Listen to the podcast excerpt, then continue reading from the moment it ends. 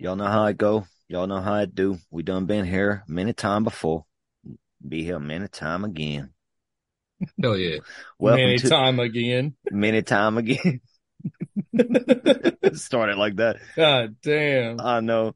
Welcome to the nightclub where Trevor posts picture of his gumbo and grits and gumbo on the Discord cup.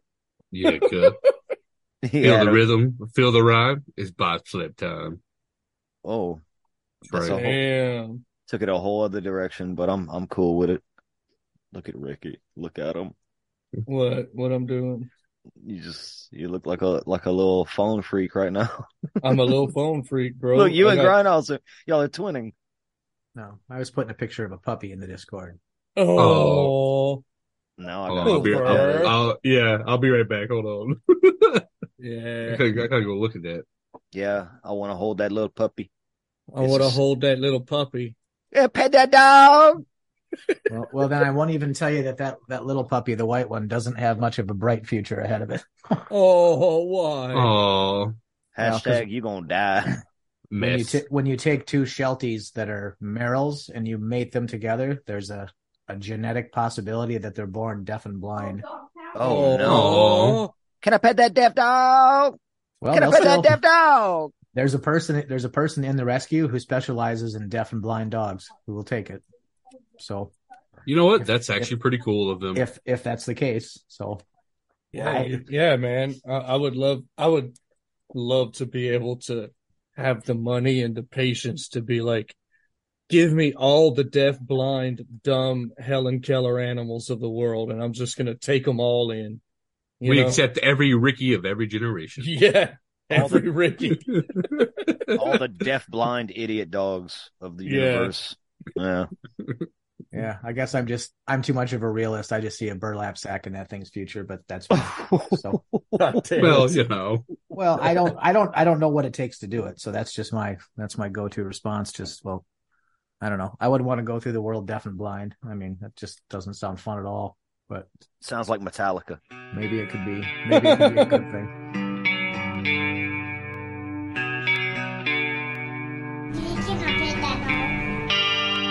Can I pet that dog?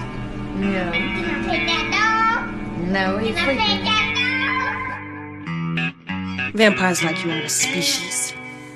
You're just infected. A virus, a sexually transmitted disease. I'll tell you what we are, sister.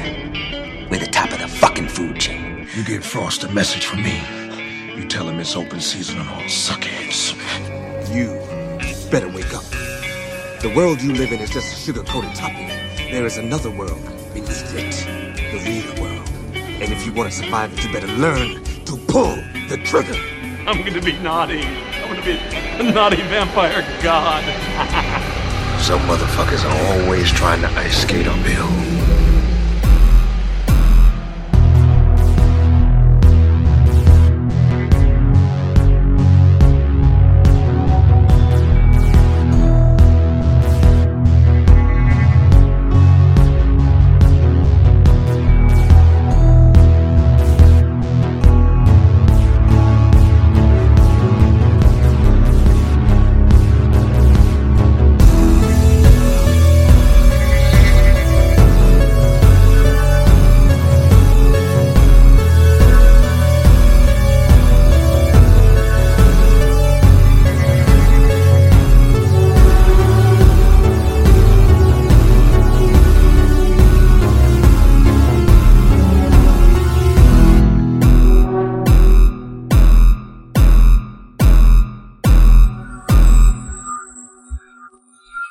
Welcome to the nightclub where we are the ones who ice skate uphill and raise the blood god. I'm your host this evening, Count Travula, and I'm joined by Trevor. no, Whose turn is it? it's one of y'all's. Oh, it's your boy Francis Ford Coppola.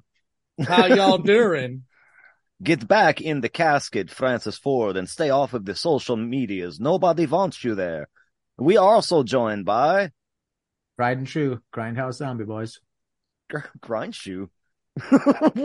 Grind shoe zombie. I What? said grindhouse, grindhouse. Oh, I zombie. thought you, I thought you said Grindshoe zombie. I was like, holy I shit, he's a not say- cobbler now. I did not say grind shoe zombie. Tried and true. Grindhouse zombie boys. Tried and true. Grindhouse zombie boys.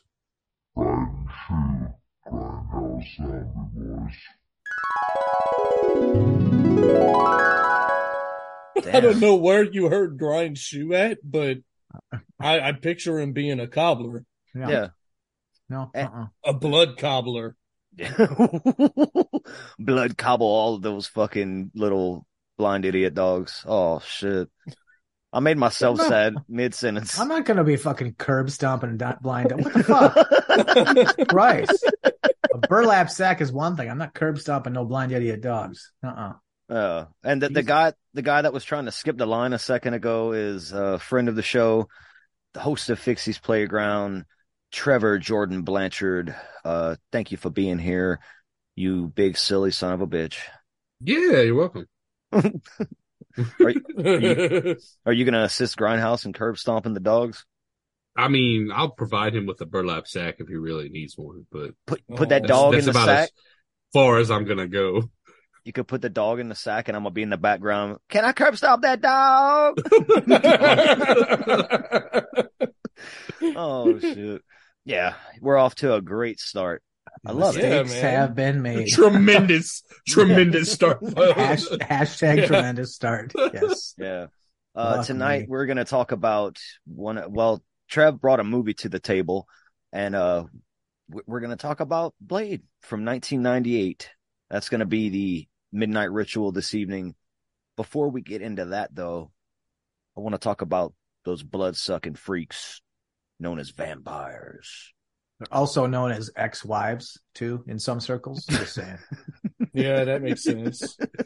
I thought they were soul suckers. I mean, I guess it's the same thing, right? It's that vital essence, cuz that when, could all be. set, when all something said and done, something's empty. It doesn't matter if it's your heart, your wallet, or your soul. Something's empty. I just hope it's my balls. Ah, oh.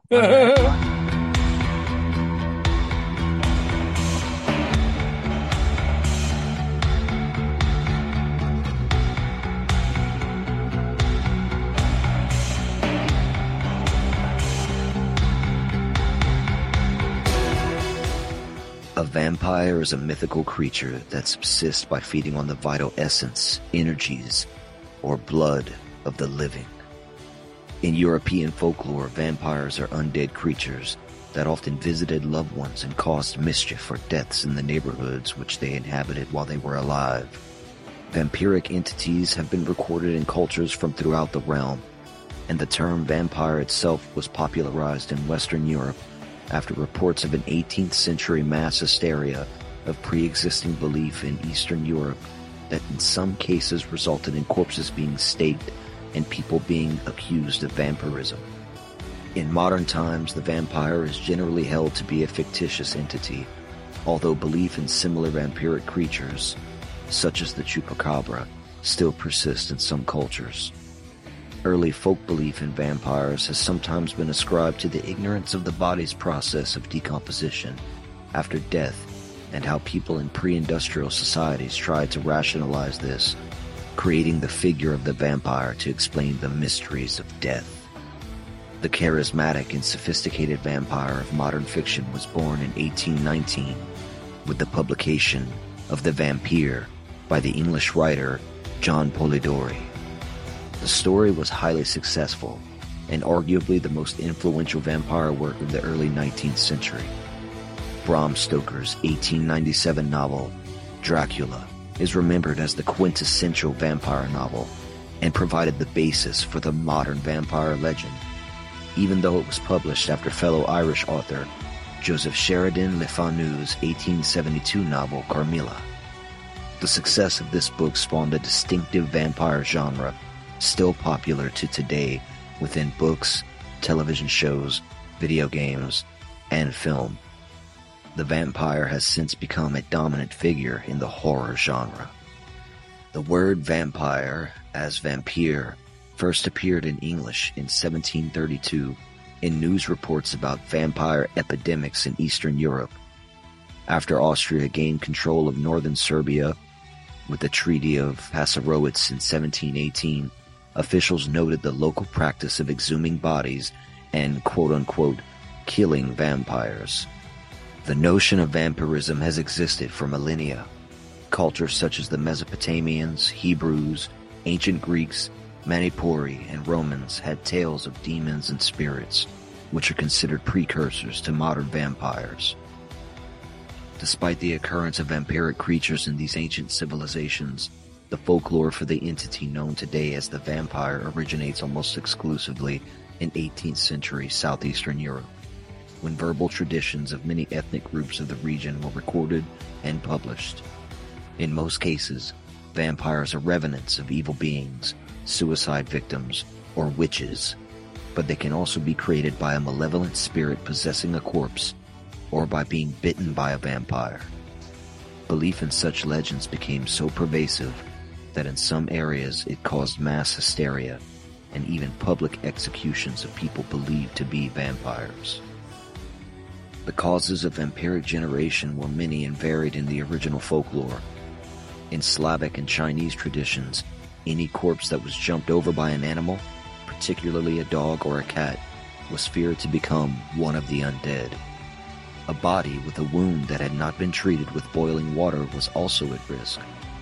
In Russian folklore, vampires were said to have once been witches or people that rebelled against the Russian Orthodox Church while they were alive. Cultural practices often arose that were intended to prevent a recently deceased loved one from turning into an undead revenant. Burying a corpse upside down was widespread, as was placing earthly objects, such as scythes or sickles, near the grave to satisfy any demons entering the body, or to appease the dead so that it would not wish to arise from its coffin. The method resembles the ancient Greek practice of placing an obelisk in the corpse's mouth to pay a toll to cross the river Styx in the underworld. Other methods commonly practiced in Europe for vampire prevention included severing the tendons at the knees and placing poppy seeds, millet, or sand on the ground at the gravesite of a presumed vampire. This was intended to keep the vampire occupied all night by counting the fallen grains. I guess they have some kind of counting fetish. Similar Chinese narratives state that if a vampiric being came across a sack of rice, it would have to count every grain. They'd have a hell of a time at a Cajun cookout. There are many rituals used to identify a vampire. One method of finding a vampire's grave involved leading a virgin boy through a graveyard or church grounds on a virgin stallion. The horse would supposedly balk at the grave in question. Corpses thought to be vampires were generally described as having a healthier appearance than expected, plump, and showing little to no signs of decomposition. In some cases, when suspected graves were opened, villagers even described the corpse as having fresh blood from a victim all over its face. Evidence that a vampire was active in a given locality included death of cattle, sheep, relatives, or neighbors. Folkloric vampires could also make their presence felt by engaging in minor poltergeist style activities, such as hurling stones on roofs or moving household objects and pressing on people in their sleep. Apotropaics, or items able to ward off the revenants, are common in vampiric folklore. Garlic is a common example, a branch of wild rose and hawthorn, or sometimes associated with causing harm to vampires. And in Europe, mustard seeds would be sprinkled on the roof of a house to keep them away. Crucifixes, rosary, holy water, all of these are common in keeping away vampires. Some folklore also states that vampires are unable to walk on consecrated ground, such as that of churches or temples, or unable to cross running water. Although not traditionally regarded as an apotropaic, mirrors have been used to ward off vampires when placed facing outwards on a door. In some cultures, vampires do not have a reflection and sometimes do not cast a shadow, perhaps a manifestation of the vampire's lack of a soul.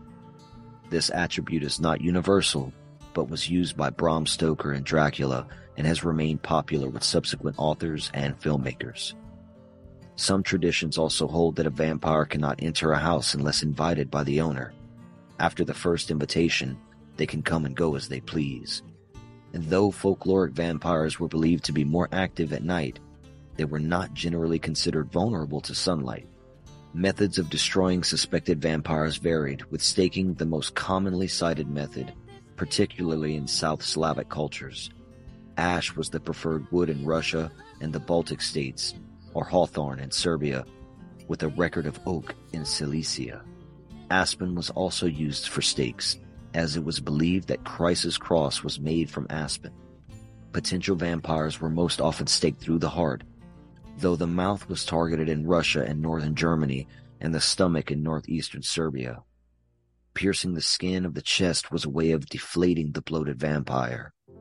This is similar to the practice of anti-vampire burial, burying sharp objects, such as sickles, with the corpse so that they may penetrate the skin of the body if it bloats significantly.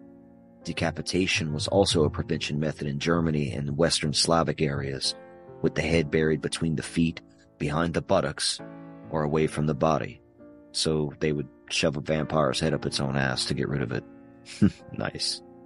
This act was seen as a way of hastening the departure of the soul, which in some cultures was said to linger in the corpse.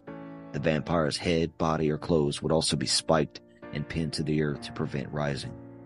Romani people drove steel or iron needles into the corpse's heart and placed bits of steel in its mouth, over the eyes, ears, and between the fingers at the time of burial.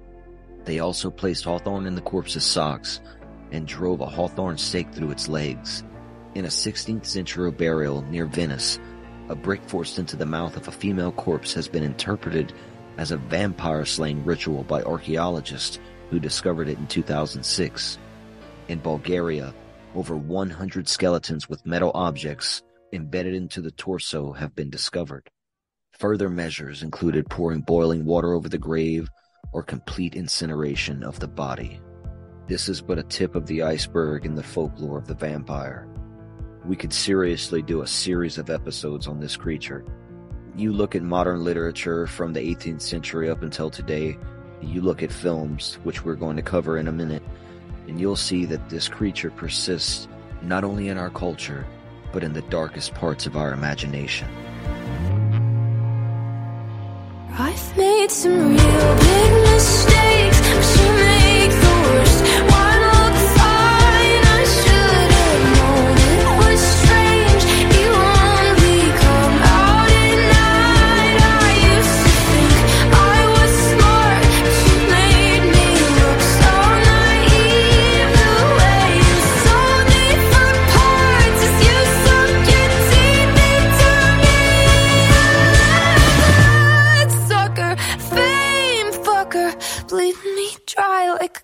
goddamn vampire.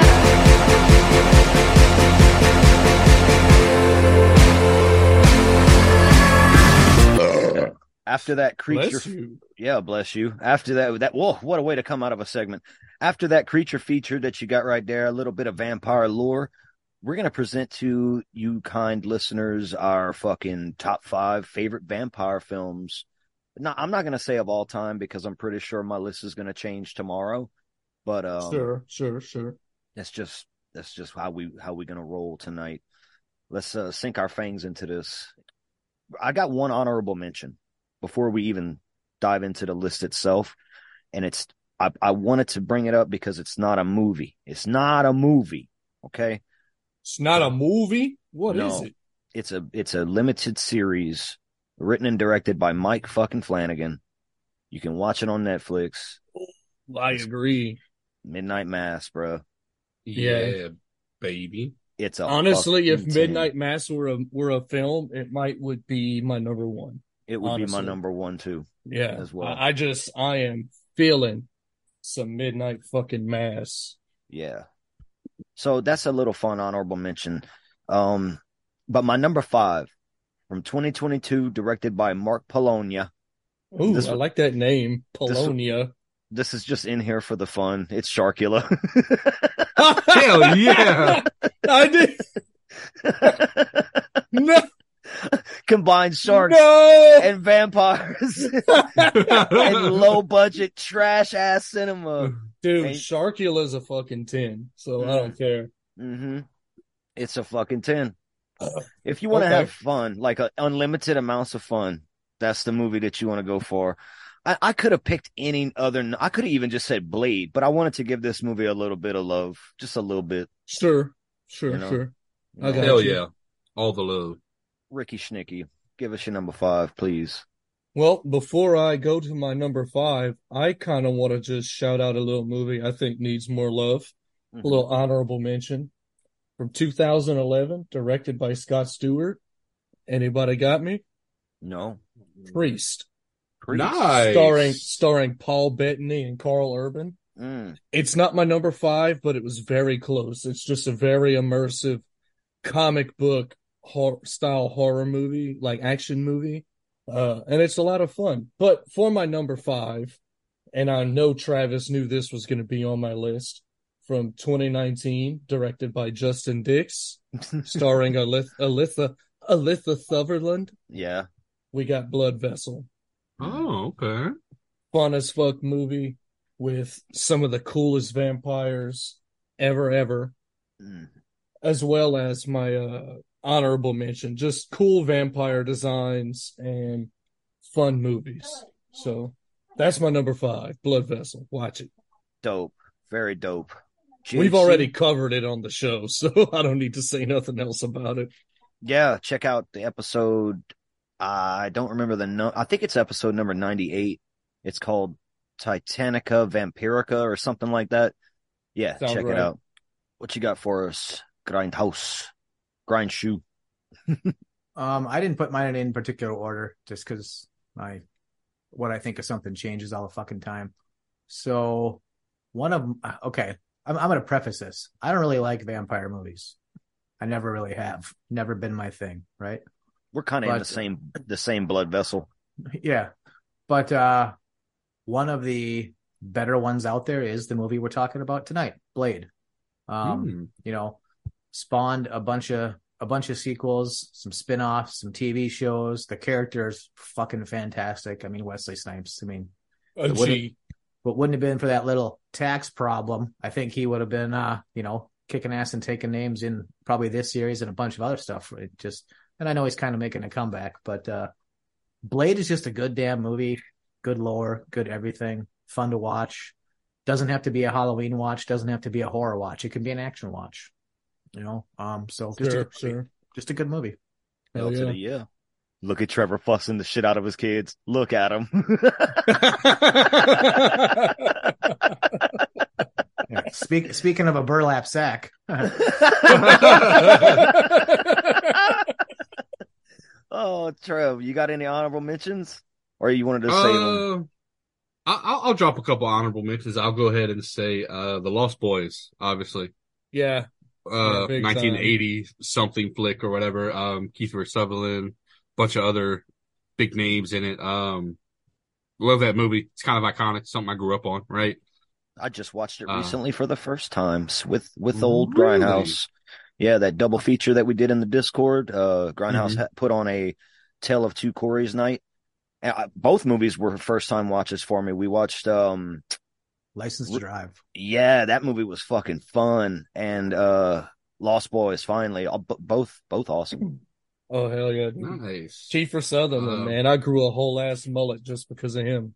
Nice. Yeah, definitely, definitely. Uh, who else? What? Thirty Days a Night. That might be in some of y'all tops fives, but uh, that's one of my honorable mentions for sure. It's a great movie.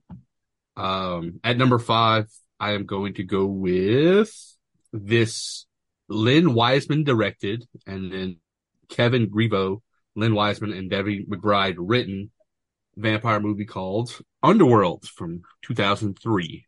I was waiting for it, dude. I was waiting Yeah. for it.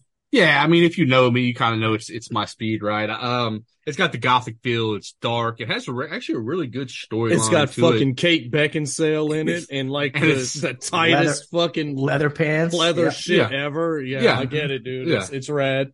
Yeah, exactly. And I mean, it's got Bill Nighy in there, right? Like, I mean, they got some some hard hitting actors in here. Um, some fun stuff, and I, I just like that world. So number Yeah, five, it's good world building in there. Yes. Some good work under the world building. I love it. Under the world building. Yeah. My number four is uh, a little art house movie, a little indie black and white darling from 2014, directed by Ana Lily Amirpour. That's Mhm. a name. That's a great name. A girl walks home alone at night. Yep. I saw this Mhm. with uh, Joe Bob at the last drive-in for the first time and was just Very blown away. Movie. Yeah, dude, the imagery in it to me has the poten- p- the potential. The Man, it's- it's got the potential to be iconic. Um, Oh yeah, the skateboarding vampire girl. Absolutely. yeah, with the black and white stripes and all that. Yeah. Yeah. Uh, excuse me. The movie kind of has I I don't know what kind of vibe to call it, but it's got almost a throwback ah, classic monster, not classic monster movie. It's the black and white. It's just the clash of black and white that gives me that feeling, I guess. And I Yeah. just re- I really enjoyed it. It's one I've been wanting to go back and rewatch um for a long time because I have only seen it once, but it's stuck What with me. country was it filmed in again? A Middle Eastern country. I don't yeah, know which yeah. one. It's it's a cool setting. It's just a really cool setting for a vampire movie, especially shot in black and white with the artsy fartsy kind of thing going. Like I, I dig it for And sure. And if I remember right, they have a bunch of artsy fartsy 1950s cars in that movie. Yeah, yeah, yeah. It's it's, it's like all the in a- characters look like they're dressed up to play the high school version of Grease or something. Yeah, and also and also like um it's like that but it's also very dystopian looking. hmm All right, Rick, what's your number four? Oh shit, it's my time number 4 time. It's number four. Here we go. Take a number four. Ricky's going number four. 19 That's a lot. So the year I was born, directed by Kathryn Bigelow. Anybody want to guess? It's um the fucking night. Starring Ah, Bill Paxton, Jenette Goldstein, and Lance Henriksen. dark something or another. I know Near it. Dark, Near dark. Yeah, yeah, yeah. a modern Western horror with vampires, and Bill Paxton's a fucking ten.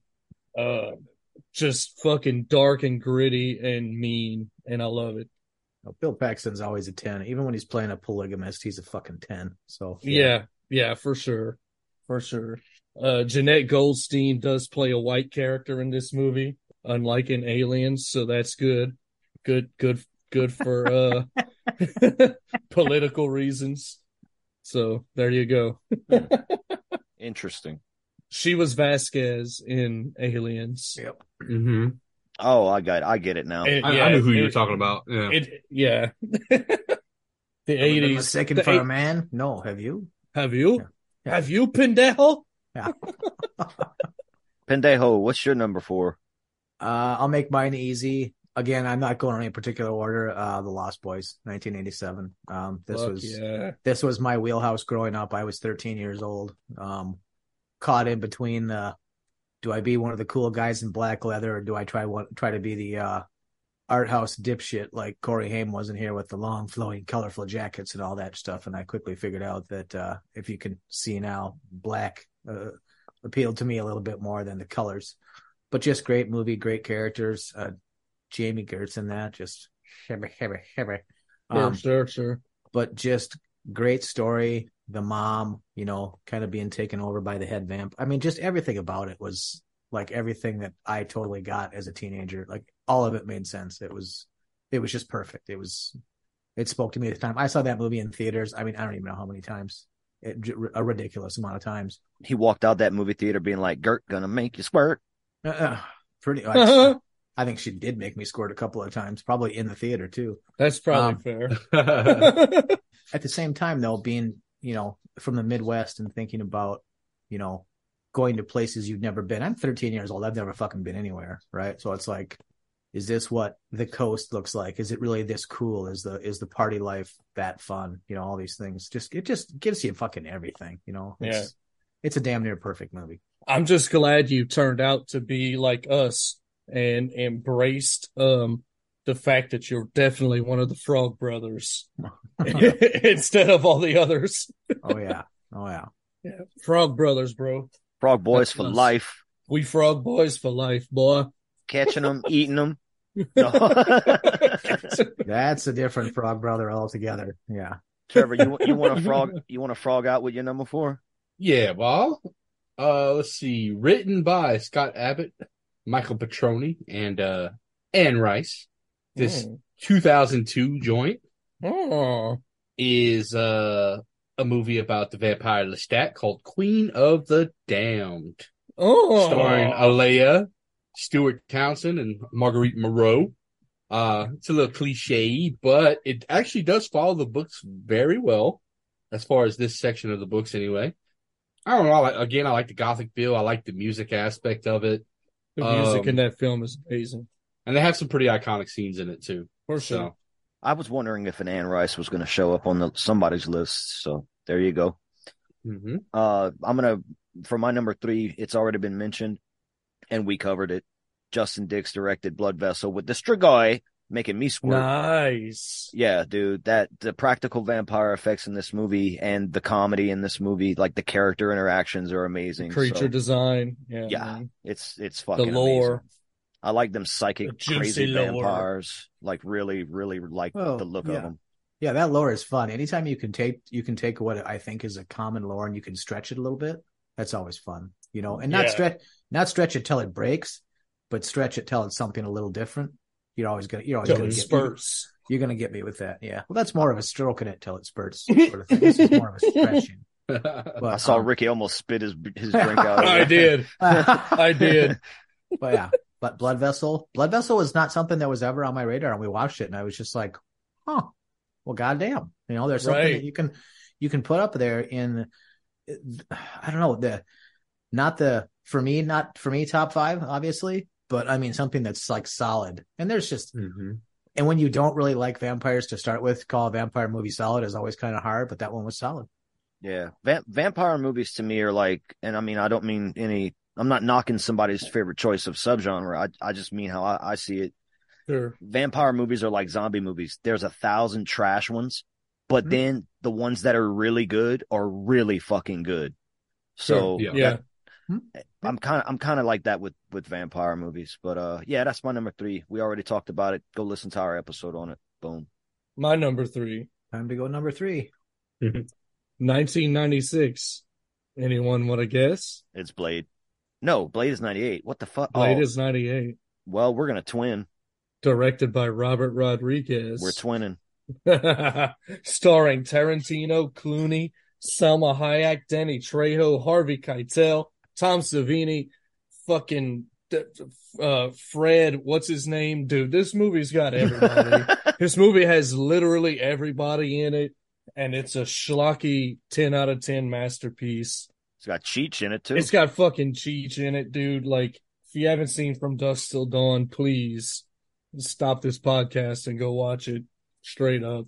Okay, I will jump over to 1994, a little director by the name of Neil Jordan, and based on an Anne Rice novel, Interview with the Vampire. oh, One of those movies that on the wrong night, it's too long and too much of a period piece. On the right night, it is fucking double gloved, fully lubricated. Give me everything I want. Skiing down the slopes. Perfect vampire movie. Um, the biggest thing in that movie for me is probably the kid and like how there's that moment where the kid has realized that her life has been stolen from her and that she's never going to grow older and she's never going to do or be anything more than basically the doll that she is for these two other guys. And that that I think is as a person is frustrating as hell. Yeah. Mm-hmm. but just watching the whole thing and seeing how you know it, it- like his love was treated and just what a fucking bastard Lestat is it's just a great movie and then on top of everything else it has Christian Slater in it and from maybe even from that era you, pretty much anything with Christian Slater even if it was on the tail end I, I, you can't really argue with never watched it. Wait, oh what? my. Oh my. I've You've seen, never seen Interview with a Vampire, bro? I've seen bits and pieces of it on on TNT back on Oh, back in the cable days, but I never. Sat I'm gonna I'm gonna give you my bits and pieces. You need to watch that movie, bro. Yeah. Wow. Yeah, it's got Antonio Banderas, man. That's Mhm. it's it's a studded ass cast too, bro. Mhm. Yeah. I'll I'll be the sole judge of that when I see it. We should we should we should Swamp Donkey double feature that and uh, Queen of the Damned one night. Cool. oh that would Yeah. be fun that would be fun I'd be That Be would be down. redon- that would be redonkulous. and yeah. Rice Night And Rice Night. Hell yeah. in That'd honor I fun. give you of Aaliyah. I can give you yeah, I can give you Oh, some yeah. insights to the books for that too. That'd be fun. yeah, I know So- you a little Anne Rice freak. Yeah, Yeah. I read them. Little Yeah. little rice and gravy and freak. Give us your third rice and gravy freak. All right. Well, for my my third vampire movie, I am Twinsies with Grindhouse. Oh. Interview of the Vampire. Hell Uh, yeah. Fucking right. It's it's a great, well put together movie. Uh, Brad Pitt, Christian Slater, Tom Cruise, Kirsten Dunst, uh, Sandy Newton, Thandwi, Than Thandwi Newton. It's got some some star-studded cast. Antonio Banderas is in it too. The acting's phenomenal. The storyline, the plot's great. Uh, what I really love, a little tidbit is, um, Anne Rice hated, hated the fact that Tom Cruise was going to be Lestat in this and and and he blew her socks off, right? Because if anybody has seen this movie, unlike Travis, I want to say like Tom Cruise's acting chops in this movie is top tier, right? He he deserved that part from what he gave us. So check out the movie; it's fucking phenomenal. Tom Cruise, I've never seen him be so poor in a movie. Not not like the movie itself might not be my like the best, but I've never seen Mhm. him give a subpar performance. So I I believe that. Yeah, Um, well, I think when when this movie came out, like he he was kind of branded as a certain kind of actor, right? And I think Right. that's why Anne Rice didn't like him. But I mean, he's gone on to play some, you know, wildly different kinds of characters and done a great job at it. So After my boy flicked that rice, she was all about it. My number two, Ricky already said, um, it is from Dusk Till Dawn, written by Quentin Tarantino, by the way. So that was Yep. a Tarantino Rodriguez collaboration right there. Movie blew my mind because I rented it from the video store, didn't read And the had back of the no box. idea. No, Yeah. I put that bitch on. I'm just thinking I'm watching a crime drama with some comedy in it, and I'm like, this is this is very Tarantino. I see Robert's directing style, uh, because he's the type of director that he's actually holding the camera. And then it's a vampire movie halfway through. Salma Hayek And, does and her you dance. freaked out. You stopped. You stopped the movie, and what did you do? Because I I- love this story. I called Cody. I was like, dude, you got to come over to my house right now. You got to ride your bike and come to my house right now. that boy came and we watched it and I, I the, when when I knew it was coming when Hayek was fucking pouring that juice down her fucking leg and Tarantino wrote it into the script that he was going to be licking and sucking on her toes yep. I'm looking over at Cody's face waiting for the change and I saw it and it was glorious I love it man yeah Well, that's you my- had to take you had to take Cody's foot out your mouth and be like, "You see that? yeah, see that?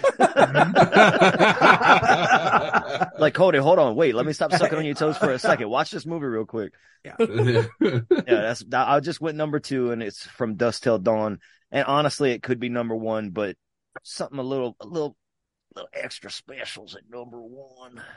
I like that. What's your number two, Skidoo? My number two is probably your number one from 1992, directed by Francis Ford Coppola, starring Gary, Gary, Gary Oldman, Jeremy Keanu Reeves, and Winona Ryder.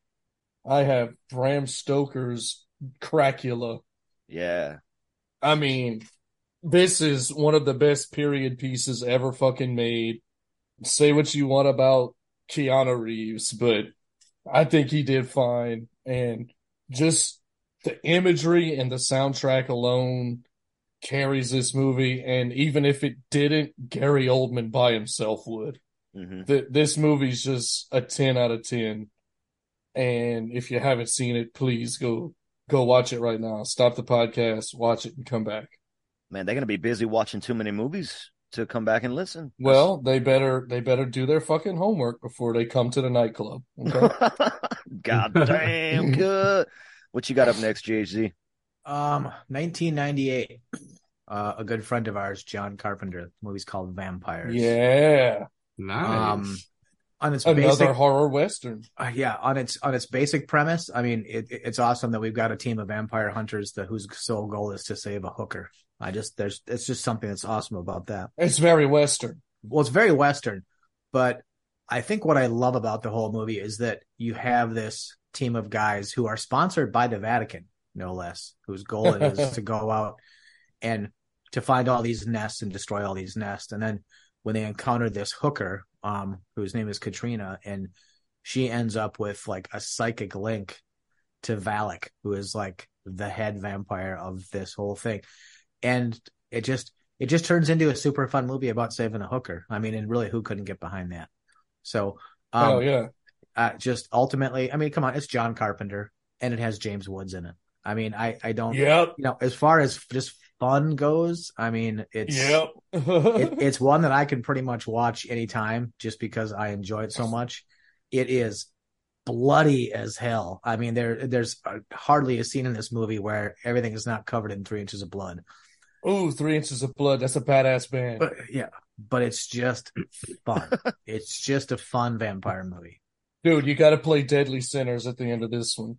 Um, I I just want to say, Grindhouse, the scenes where they're fucking, because I love the way like they fucking like try to wrangle the vampires out of the houses, Mhm. like with like the ropes and shit, and they're like Yep, trying to pull them out into the sun.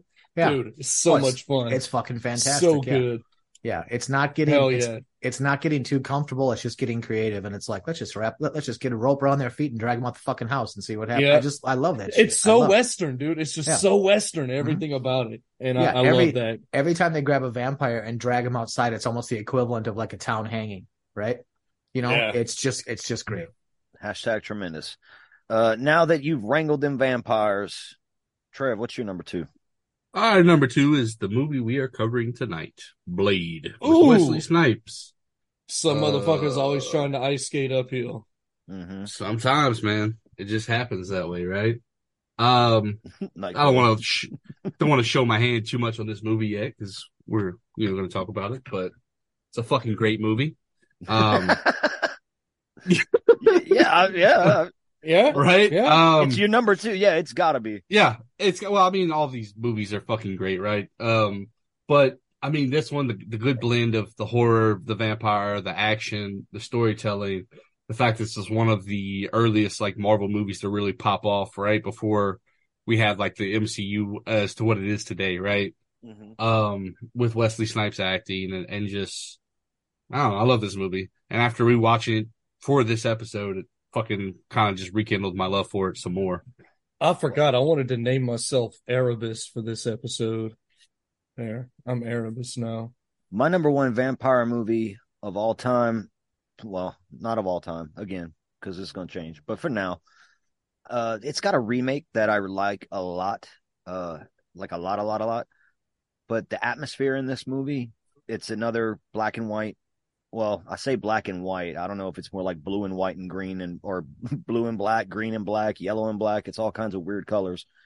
Uh, directed by W.F. Murnau or Murnau, 1922's fucking copyright infringing like the nightclub does Nosferatu, Nosferatu Club. Yeah, I love it. it's based on the master himself, Bram Stoker's classic novel Dracula. Dude, if you haven't seen this movie, and a, a lot of people probably haven't because it's a silent film and people don't really get down with that too much, and I know I get why, I, I do. But if you haven't seen it, you owe it to yourself as a horror movie fan to sit through this movie at least once in your life and watch it. And if you can, do it with Joe Bob because he shows it. It's on the last drive in. And uh, fuck Florence Stoker. Yeah. All right. Cool. Nice number one, bud. Anybody want to guess what my number one is? Sharkula. Shark, shark, shark, shark. It's got- It's actually the newest film on this list. oh, 2022, directed by Joe Begos, starring Dora Madison, wow, oh, Jeremy wait. Gardner, Yeah. and George Wendt. Uh, among lots of other people, we have Bliss. Hmm Ah, Bliss okay. is a psychotic, drug fueled nightmare full of heavy metal and blood and sex. And it's a dope ass vampire flick. And Dora Madison be naked a lot in it. And it's my favorite vampire film, hands down. I'm surprised I Yeah. didn't see this coming. Uh, you should have. You really Yeah. should have. I should have. I've, I've, I've sung the praises of Joe Begos and Bliss enough. So I got caught with my pants down as I intended. Okay, so again, not in any particular order, but at the top of my list tonight, I have a 2021. Technically, it's a horror comedy, um, uh, but uh, directed and co-written by Blaine Thurier. Um, it is the movie Kicking Blood. I love this movie for a lot of reasons, but as our our head vampire, our head vampire, the character Anna, she falls in love with a guy named Robbie who is uh, a human, but he's a recovering alcoholic, and she sort of figures if he can do it, so can I. And through the whole story, it's got a little bit of a mob vibe to it, like the vampire, you know, um, uh, Claven is kind of a mobbish sort of thing. Um, but it's just a really good fucking story. I've watched it several times, and every time I watch it, I get kind of a little bit more out of it. Um, it's fun to watch. It, it's definitely a more emotional movie than a lot of vampire movies. There's, you know, it's not about action and everything else. It's more about survival and, you know, trying to in a, in your own way become your better self. But for me, a really profound movie. I thought it was fantastic. It's been on my list ever since the first time I heard you talk about it. Same. Well, get on it. The fuck. Yeah, Ricky, stop this episode and go watch that movie real quick. Fuck. All right. Trev, take us home. Number one. All right, take us home. Uh, it was already Country mentioned. Take me home to the place. Yeah. I belong. Boys vagina. All right. Different thing. Sorry, different song. My number one is Bram Stoker's Dracula. Yeah. Um, it was already mentioned. It's yeah. Ga- Gary Oldman, Keanu Reeves, Winona Ryder. It's a fucking great movie. Um, I I just love it. I don't tell you. Uh, Yeah, go watch dude, that like, shit. It's got there's- it's got vampires. much It's to got werewolf man in it. Um, Yeah. it's got creepy old looking Dracula, uh, new hip, you know, very European Right. looking Dracula with a cane. Hipster Dracula, Johnny Johnny Depp. headed Dracula. He's like Johnny Depp Dracula. Yeah, dude, you got that swagger on for sure. ten out Right. of ten. Yeah, it's a it's a ten out of ten. Watch that shit. Well, fucking a. Okay, so that's and I think that was a pretty diverse list. I don't. There weren't that many repeats on there. Rounded us out with a nice fucking Dracula. No one mentioned the Spanish version of Dracula from the 30s. That kind of makes me sad. I've never seen it, so you know, what can I say? Yeah. Correct. And I've been wanting to dive into like the Hammer films for a long fucking time, but I just I haven't really done it. So I, I'm sure I'm sure fucking um what's his name? Christopher uh Lee. Christopher Lee. I'm sure his films where he's Dracula are all fucking tens. How could they not be? There's You know what I probably mean? some fucking like hammerhead Sharkula out there that's pissed off that we didn't mention a single Hammer film. Probably. Yeah. Oh, Sorry, well. hammerheads. Fuck them. Fuck them all. And Tonight we're going to talk about a different movie. We're going to talk about fucking Blade. And if you have not seen tonight's film, what you're going to want to do is you're going to want to recruit Kris Kristofferson to ghostwrite a ballad for you about emo, bitchy, punk ass vampire bitches who bite your mom's neck. And you're going to want to dance under a downpour of blood when you hear it. Yeah. That sounds like fucking date night in my world, brother. I am fucking there. I'm I'm Kris Kristofferson in this one, just for the record. I'm I'm the guy with the fucking knee brace and the long gray hair. Like, what are we doing, you fucking young punk? That's me. Yeah, I'm Yeah. Every once in a while, he comes up with a cool new gadget. mhm. goddamn right. His fucking, his fucking hit a light, the shotgun falls out of it. That's that is me. Oh, I love that. I'm sure. right there. Yes. Gadget crafting grindhouse. What you want to do is um, avoid hot women that wear tight leather and bring you to a meatpacking facility for a, um, for a, for a, a, a rave. Dude, Yeah. I, I thought Rocky was going to be in that scene punching one of those fucking pieces of meat, bro. I was just waiting for him to show up. Hail the blood god and let the ritual begin. You bastards! Why are you torturing me like this? Why?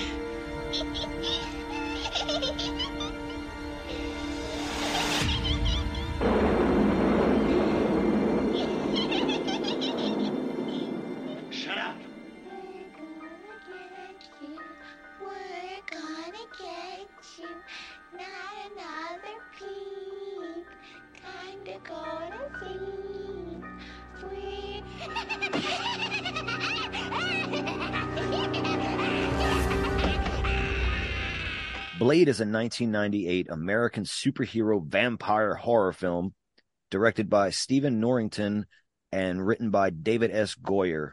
That dude's name, he sounds like a vampire. Count Goyer. I don't know Yeah. why. Sounds vampiric. Uh, based on the Marvel Comics superhero of the same name, this film stars Wesley Snipes as Eric Brooks, aka Blade, a Dampier, I think that's how you say it, who's on a mission to find the records in the kitchen. Stephen Dorff as Deacon Frost, a human turned vampire with a severe god complex. That boy Yeah. wants to run everything and he, he's running around trying to take over establishments and knock down the fucking foundations of vampire vampirehood.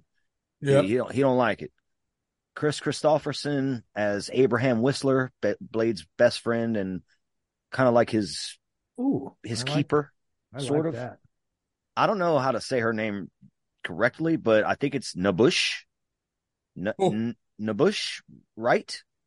As Dr. Karen Jensen, a hematologist with a hard on for curing vampirism.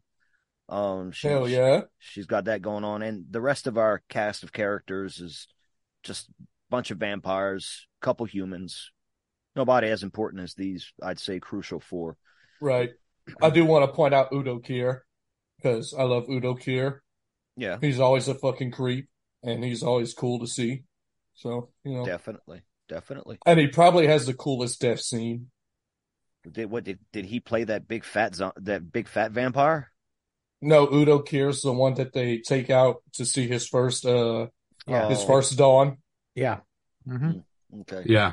See, I also like Donald. Lo- uh, is it Donald Logue as Quinn? He's a great character actor too. I think. Yeah, yeah, yeah. Quinn was the guy who plays Quinn is good. Yeah. He's a Yeah. lot of fun. The guy that just keeps Well- getting fucked up, and I think Blade Yeah. leaves him alive just so he could fuck him up again later. Yeah. Pretty Yeah. much. And then don't He forget, just likes fucking that guy over. he does. He likes cutting his hands off and doing whatever else. And then don't forget Traci Lords as Yeah. Raquel. Which one is she? I don't know. That's why I leave all these off. no Mor- one former por- knows. former porn She, she's she's she's the blonde chick, right? Uh-huh. Oh, she's annoying. Yeah. yeah. Oh no, she's not. She does not annoy me at all. the Well, she, character. annoy- she annoys my zipper a little bit because it can't get out of the way fast enough. But yeah. anyway, the character Blade was created in 1973 by um, Marv Wolfman. So a guy named Wolfman created a vampire character, Love and, it. and artist uh, Gene Colan Colan Wolfman. all right, uh, as a supporting character in the Tomb of Dracula comic series. And back in the day, this guy was immune to becoming a vampire until he was bitten by it's Morbin time. Morbius uh, bit his ass in one of the Spider-Man comic books, so he then became a vampire. Woohoo! Huh. Cool. fucking Morbius sucked. That movie it was a piece of shit. Sorry, I bet. different different movie. That's Yeah. movie sucked ass. The film portrayal of Blade was updated in the 1990s with Wesley Snipes. So the old way that Blade was portrayed in the comic books is just completely fucking different. My boy used teak wood knives and shit, and he kind of had like a comp, like a everyday guy type of demeanor. He was just like, "Oh, yeah, what's up? Hi, everybody. How you doing?" Pretty much. Um, this movie was originally going to be set in Mexico in a Western setting. So there you go, you Western What? vampire boys. And Thank rapper God they didn't do that. rapper actor LL Cool J was going to be the lead in this in this version of the movie. Oh I'm shit. gonna knock you out. Vladik said, "Knock you out." Yeah, it doesn't really, it doesn't really work. Yeah, okay. After uh New Line Cinema picked it up, David S. Goyer was like, "I'm going to write this shit. I'm going to write it. No, no, it's not going to be a fucking spoof. It's not going to be a spoof. New Line, like that's what they wanted to do." And uh he was like, "Fuck all Oh. that." I'm going to write a trilogy of movies. He had this big idea from the beginning. He wanted to write this trilogy of films. He wanted the sense of realism to be great. He wanted there to be doomed romantic characters like Anne Rice's characters. Uh, big, big nod to them. And he wanted to take a more modern approach like Dusk Till Dawn. So he, all those influences were, were rolling around in his head when he was creating, like writing the script for this movie. So, uh, he eventually got Wesley Snipes on, who was trying to get Black Panther made back in the 90s, but that didn't work Oh out. wow. hmm So this whole Marvel, like when Trev said earlier, what Marvel would become, it's based on Marvel characters and all this. Blade as a movie is the precursor to what a Marvel film will be, including our epilogue, would have been a mid-credit scene if we're all. you know what else I feel like Blade is a precursor to? Hmm. The Matrix. Really? There's a lot of Matrix in this movie, and There's a I, I lot thought it, I thought it came out after, but it came out before. The trench coats, the guns, the the EDM The- music. The fucking the bullets in the midair while he's dodging shit. Like I was like, oh shit, there's so much Matrix in this. Kind of drove me nuts a little bit. Mhm. Nice. It's interesting. Yeah, I've never thought about it like that, but I think there's some valid points there. Um, the other thing I think is with a lot of the Marvel stuff, and especially trying to bring a black character to screen, if they had spoofed this, the re- That nothing, been- nothing, nothing would have come behind it. Nothing. There would have been Yeah. no Black Panther. Nothing. Nothing would have. Because this having this as a spoof, I mean, to be perfectly honest, it's an It would insult. be pretty disrespectful. I agree. Yeah, it's an insult to the character because the character is such a badass.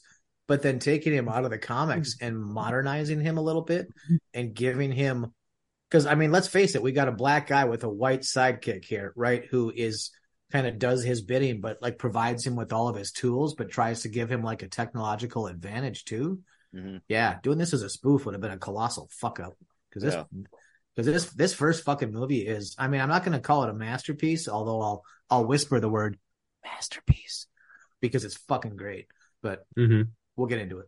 This movie, uh, when it was being made, a lot of it was filmed in uh, Cal- Los Angeles, California. Um, some shots in Death Valley.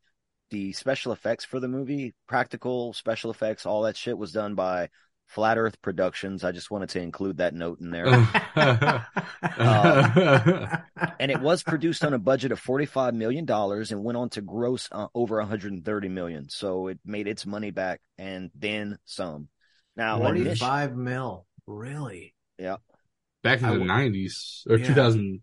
Yeah, no, 98 90 I, and, and I would have 98, thought I- yeah. yeah I would have thought it would have been lower just for the time not for the outcome but that's that's a shit pile of money I could make a pretty good movie for 45 mil I feel. Fuck I yeah. feel like the quality was there though. Like I could see it though. Right Well, that's for my, that that's my point that's my point Yeah. man is it was totally there they didn't I don't think they sacrificed anything No, Um, they did not. I just All- think for the the time it would have been lower it, it feels like Yeah. for the time it would have been lower I got you. The first cut of this movie, by the way, was 140 minutes long, and it was the test screenings were a disaster. Uh, audiences were pissed off at how long it was. They had to do a lot of fucking edits, a lot of reshoots. That took them like more than half a year to fix everything about it. Uh, there, in fact, the sword fight between Blade and Deacon Frost was not even part of the original cut. It, originally, at the end of the film, Deacon Frost turned into La Magra, and it was just a swirling mass of blood, which sounds awesome and cosmic as fuck. But if you were looking at some of those vampire skeleton effects when they bursted out of the people, you could kind of see why they didn't want to go that route. So they uh they kind of wheeled it back in and said, okay, let's do a, a final action sequence here, and you get you get Ricky's favorite line of the movie, which was improvised. Not well, it wasn't improvised. It was um, Wesley Snipes, when talking about the Deacon Frost character with some of the filmmakers, was saying he's the type of guy that's always trying to ice skate uphill. They liked it so much that that was his kill shot line in the film. So that's how that made it into the movie. And speaking of kill shots, let's go for it, guys. Y'all want to do a scene by scene breakdown of this motherfucking flick? Hell yeah. Let's talk about Blade. Let's talk about Blade. Let's talk about talk about Blade. Cause I'm feeling funky. Hell yeah.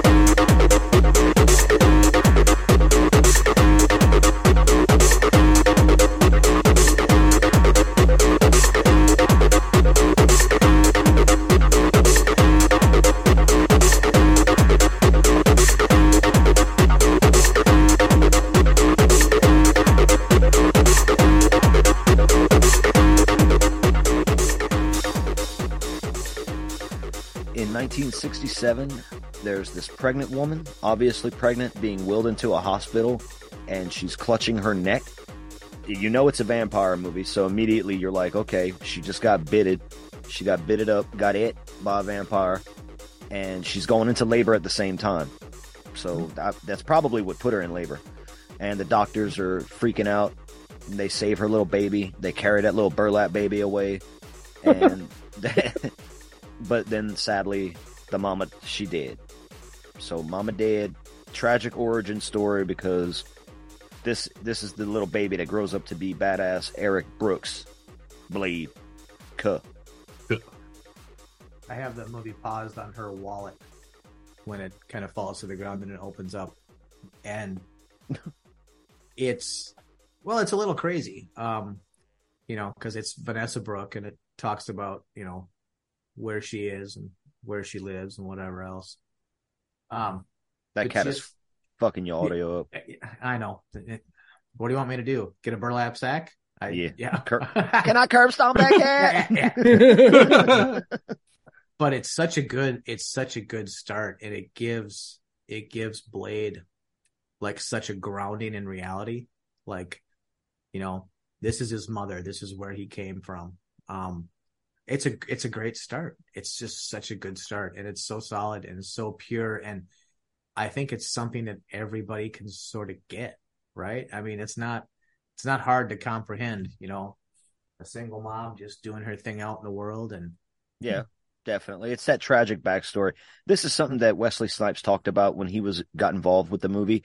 He wanted to work in those types of themes to create a, a tragic uh character, more tragic than whatever the original character was supposed to be. And that's partly why you get like the credits for Wolfman and Colin, Cologne, Colin, I don't know his fucking name. Cre- Colin. cre- they were credited let's go with as- colin. That's just more fun. Yeah.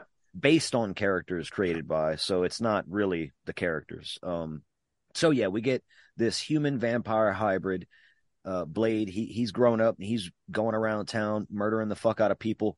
You talk vampires not people vampires big big uh distinction between those two in this film and deacon frost makes it that way uh well blade does too that he he is not afraid to be a vampire hating bruh blade is Blade. This there, this movie is rife for social commentary for today. Oh my god. Um I'm sorry, Ricky. I'm gonna cut it out, but I'm the one saying it's like now it's like Hamas and all that shit. Oh fuck. Yeah. um this is this is the opening that I remember. So I hadn't seen this movie in probably like you said earlier tonight, Rick. That might have been pre-show, but I hadn't seen it either in since probably high school. It's been about there. Yeah. And the only things I remembered about this movie, the only scenes I remembered from this movie was this opening with the the blood rave and the ending with the sword fight. It's all I Yeah. remembered. Didn't remember anything else in this movie. So it was all kind of Whistler's Whistler's death impacted me a lot too, so I remembered that also. I thought it was Sam and the fat and the fat vampire. I thought I thought I thought this was Ghost Rider up in this piece, and we were watching Sam Elliott. Yeah, Right. Damn, bro. Like in, when Kris Kristofferson walked on thought you scene. were watching roadhouse No, no, no. Go, Ghost Ghost Rider. No but road roadhouse with sam elliott when he died Yeah. there's a Yep. there's a similarity between the two death scenes there's a uh, big Yeah. similarity Y'all Yeah. ready? There it is. Y'all, y'all ready? Y'all ready to hear Yeah. this shit? Yeah. I've never seen Roadhouse. oh my ah, god Somebody- I haven't either. It's all good, bud. i was gonna go we ahead and say get the fuck off this I'm podcast I'm I'm gonna roundhouse kick both of y'all. Roundhouse. Seen, never seen roadhouse Roadhouse. And- Wow. Yeah. I've I've seen pieces. I've never sat through it because I was call, like, your, call meh. yourself a cinephile uh more like a cinephile dookie But- Well, yeah i i just oh I Dude. just well those are so okay to be I'm fair ashamed. I'm ashamed of myself because I've seen Twilight and I haven't seen Roadhouse. Okay, right. I agree. Yeah, It's- I'm a Well, I- little ashamed. Well, also. okay, I've seen Twilight as well, but I had a teenage daughter at the time. What the fuck is your excuse? well, we saw it because of girls, so you know. so basically, It's- it's- basically same reason, different outcome. Got it. Okay. Yeah. Yep. Correct. we weren't in sell. We weren't in selling at that point. we were selling out, Right. not in selling. As long as you're, long as you're fucking honest about it, that's all Yeah. that really matters. So this opening scene, um, awesome opening scene, right? This guy gets tricked into by a hottie patati. Oh, she was bringing him to go see her version of Twilight, is what was happening. That's Yeah. that's that's Yeah. Traci. That's Traci Lords. Okay, so Yep. that makes sense. I'd follow that porn star in there too. Oh, Thank yeah. you. Like I Yeah. said, like I said, I thought my boy Rocky was gonna be in there punching those fucking. I was just waiting to see him and Mick and a chicken just running around. He's like, you gotta catch, that chicken. Dude, that's one of my favorite scenes in, in all of cinema. I'm just saying. I got Um, you. I got reference it too. I reference it too much for it not to be. Uh, but homeboy goes in there. Everyone's having a good time, and then all of a sudden he's he's like, "What's this on my fucking? Oh, it's what?" Mm, mm, mm." He sucks on it a little bit. He gets the cranberry surprise, and oh. the DJ just leans back, and the lights fucking turn, and it says bloodbath, and sure enough, Slayer, Q Slayer, because it's Yeah. raining blood in this piece. Dope, dude. I would be freaking the fuck out if I was that guy, and he is freaking out. To be, to Oh be fair. yeah. Oh, he's For freaking sure. the fuck out. His heat seeker is fully shrinked back into his body at this point. Oh yeah. My dude is everywhere he turns is nothing but snarling, insane vampire, blood covered faces just looking at him and just wanting him. Yeah, yeah, with glowing eyes too. Mm. They had like semi glowing eyes. Fuck all of that. Trevor, did you eat a gummy? No, not this time. Okay. Okay. Okay. Okay. Okay. Okay. Okay, Frank. Okay, Frank. Um, he, he's crawling through the blood on the floor trying to get away from all these vamps. And dude, when I shit you not, this is a badass. Just you seeing, you see, I see you, you seeing Blade standing there, trench coat uh. draped, badass fucking boots. The the I want to call it Kevlar because I don't have a better word for the body armor, but it's just like body armor He's got a chest Yeah. rig on. He's got a chest rig. Yeah. and, and Yeah. the shades, bro, and the haircut, man.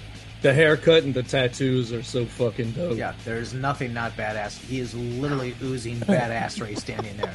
Like his, Yep. like, like if, he- if there was a if there was a poster above him, it would say "Don't fuck with me." That's what it was For say. sure. Yeah.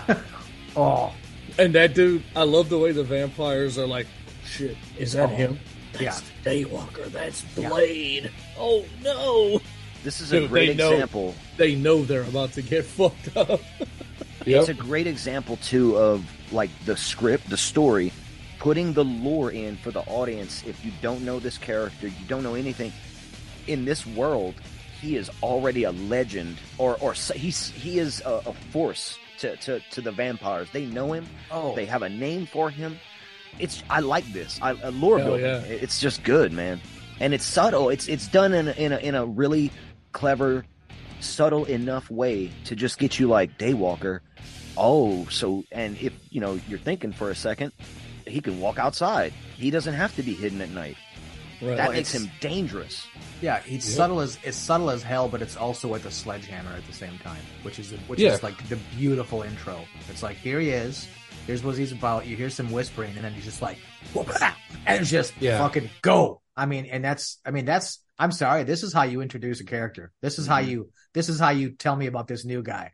I don't want to I don't want to read his fucking his sophomore yearbook and how people thought he was the most you know likely to succeed. I don't want to hear none of that. I just want to be like walk in and like I'm gonna fuck some shit up. Here, let's go, go. I just love it. Do you think Blade Well- went to high school? No, Uh, oh was- yeah, he he did. was- he did. He's well spoken. He went to high school. did he? Because I, I, I bet the movie you- I says bet he you- was an orphan on the streets, right? Westler Till he was he was like 13. thirteen or fourteen. Well, Yeah, somebody some, somebody taught him. Maybe it was Whistler, but somebody taught him because he is extremely articulate and he can basically fit in anywhere. And you don't you don't get that shit from just wandering the streets. You don't get that. So maybe maybe it wasn't high school proper, but maybe it was Whistler that I gave just- him some direction. I wanted to picture Blade in a yearbook, like in high school. Most likely to, yeah, most Yeah. likely to kill all vampires.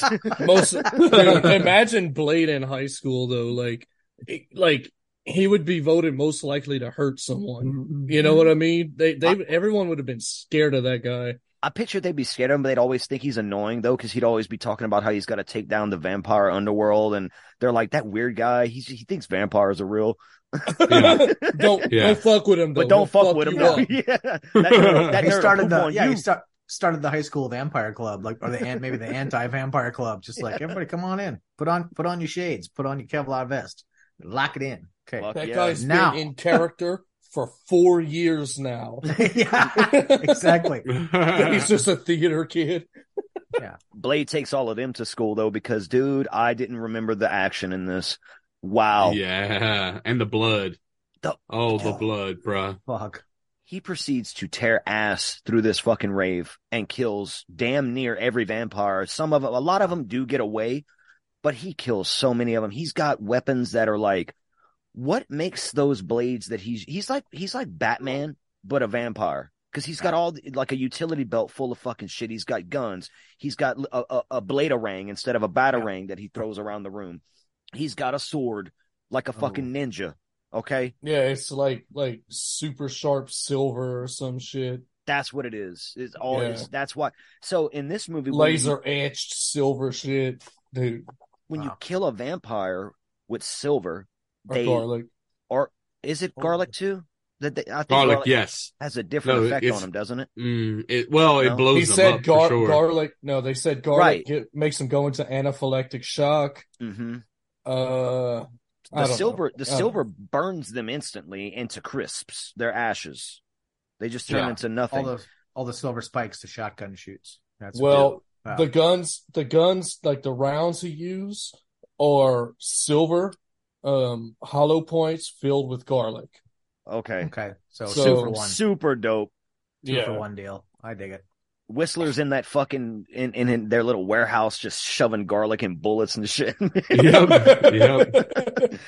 Writing songs. You're welcome. Just saying, you are welcome. Someone's got to do that shit. For listeners out there who don't know, Kris Kristofferson is a prolific, amazing songwriter, and like that's his main Mm-hmm. job. Country singer, and he wrote songs for other people as well. Uh, big hits. Did not So- know that. Yeah, yeah, big time. He was part of the Highwaymen, legendary country supergroup. So yeah, Blade has killed pretty much everyone. He comes into conflict with Quinn, the boy that uh Grindhouse. I like the part. I just want to say I like the part where he punches. What's her name? What's her name? Uh, the the ex Traci- porn star. Traci Lords. I like the part where he like hits her in the coochie with his shotgun, and then she Yeah. leans forward and he shoots her face, Yes. and Yep. she's like, ah. Yeah. Yeah, I like that part. I was like, me and Teresa were watching it. I was like, did he just hit her in the coochie? And she was like, yeah, it, it looks like it. That's He wild. did, in fact. That's just that's just that's just date night and Mamu boys. I That's- just, yeah. I'm, I was gonna works say that just sounds sounds like it's Traci Lord's kind of thing, man. You know? Kinda, yeah. Well, he well he yeah he's lucky he didn't lose his shotgun if it was Traci Lords. No, But, um, no. Oh, Well, you get it back. It might be gooey, but you'd probably get it back. She So- just keeps it and runs away. Uh, it's just uh, like, yeah, I got oh. your gun now, bitch. Oh, so Blade does come into con. But I can't now. I can't fucking speak. Quinn, the guy that um, Grindhouse that's was- him. Get Yeah. him. Get him. That he he's What the he's fuck?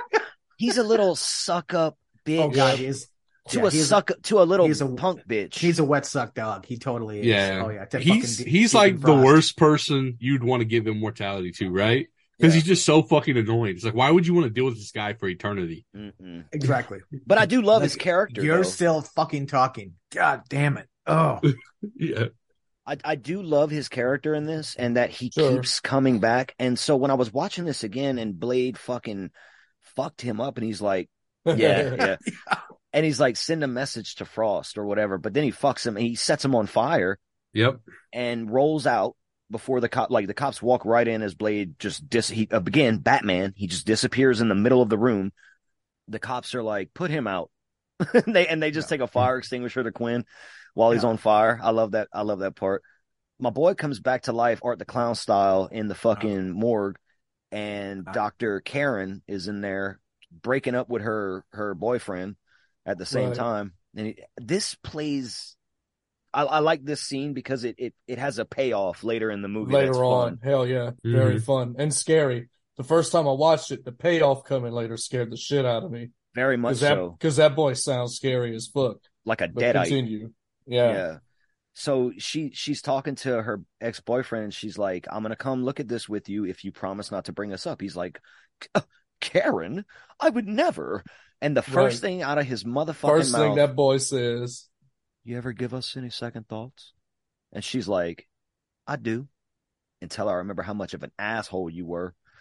Uh, yeah, Come on, Curtis. Curtis. Curtis. Are you dead? Yeah. No. Can I pet your dog, Curtis? Yeah. Since you're dead. I'm sorry. Oh my I- god. I love it, dude. I love it so much. I love it too. Um, yeah. So they, they go in the in the in the morgue or wherever the fuck they are. They're studying Quinn's burn up body, and this dude comes back to life. Instantly, vampire bites Curtis in the neck, so he's got vampirism. Uh, but we don't see him. Payoff. Hashtag. Blade.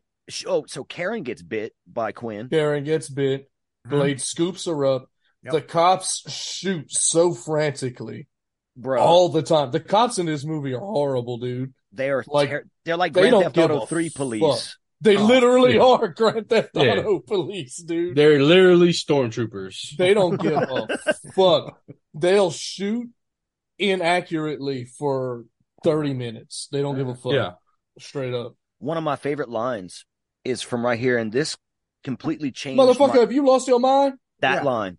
Yeah. Be- be- because I thought of Blade going into this as a very stoic character who was very quiet, and he is sometimes.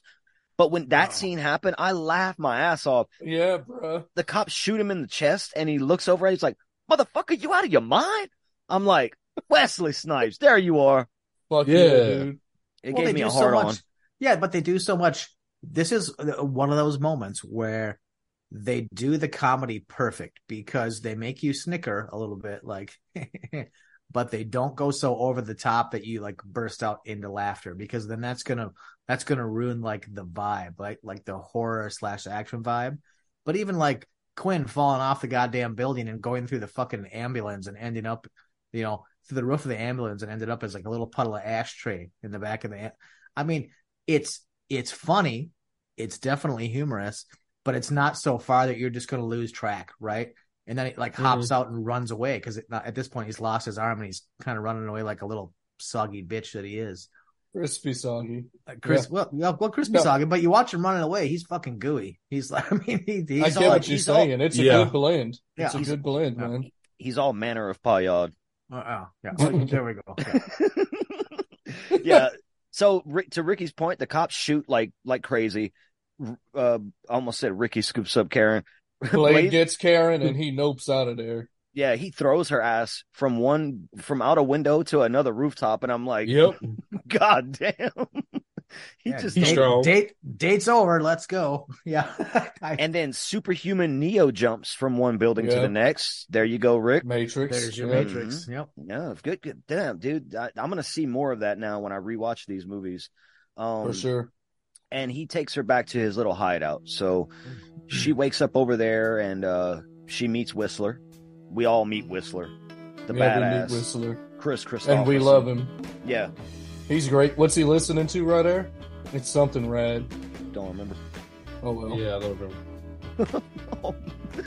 Well, well, you got you you got It's Blade not like Born on the up in Bayou or he's- some He's shit. It's pulling up in something. his Charger. He's got a fucking rad ass car too. I mean, you just you can't.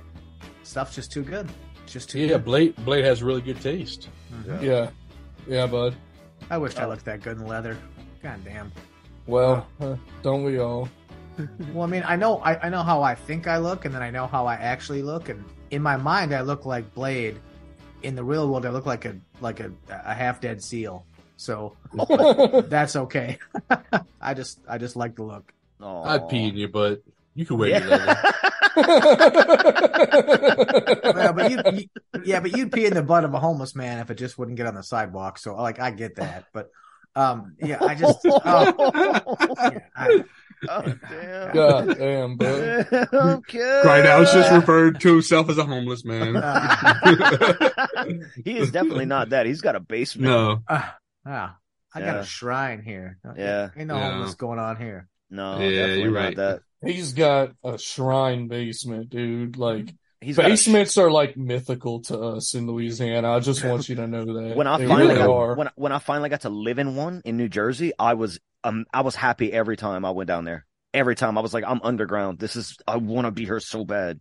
Oh you my get god! left cool. alone. That's the whole thing. You just get Oh, to be in it's your so basement good. and be left alone. and you get guys to have you get to have didn't se- even notice that I redid the basement. Didn't even notice. Like, hey, I know. whatever.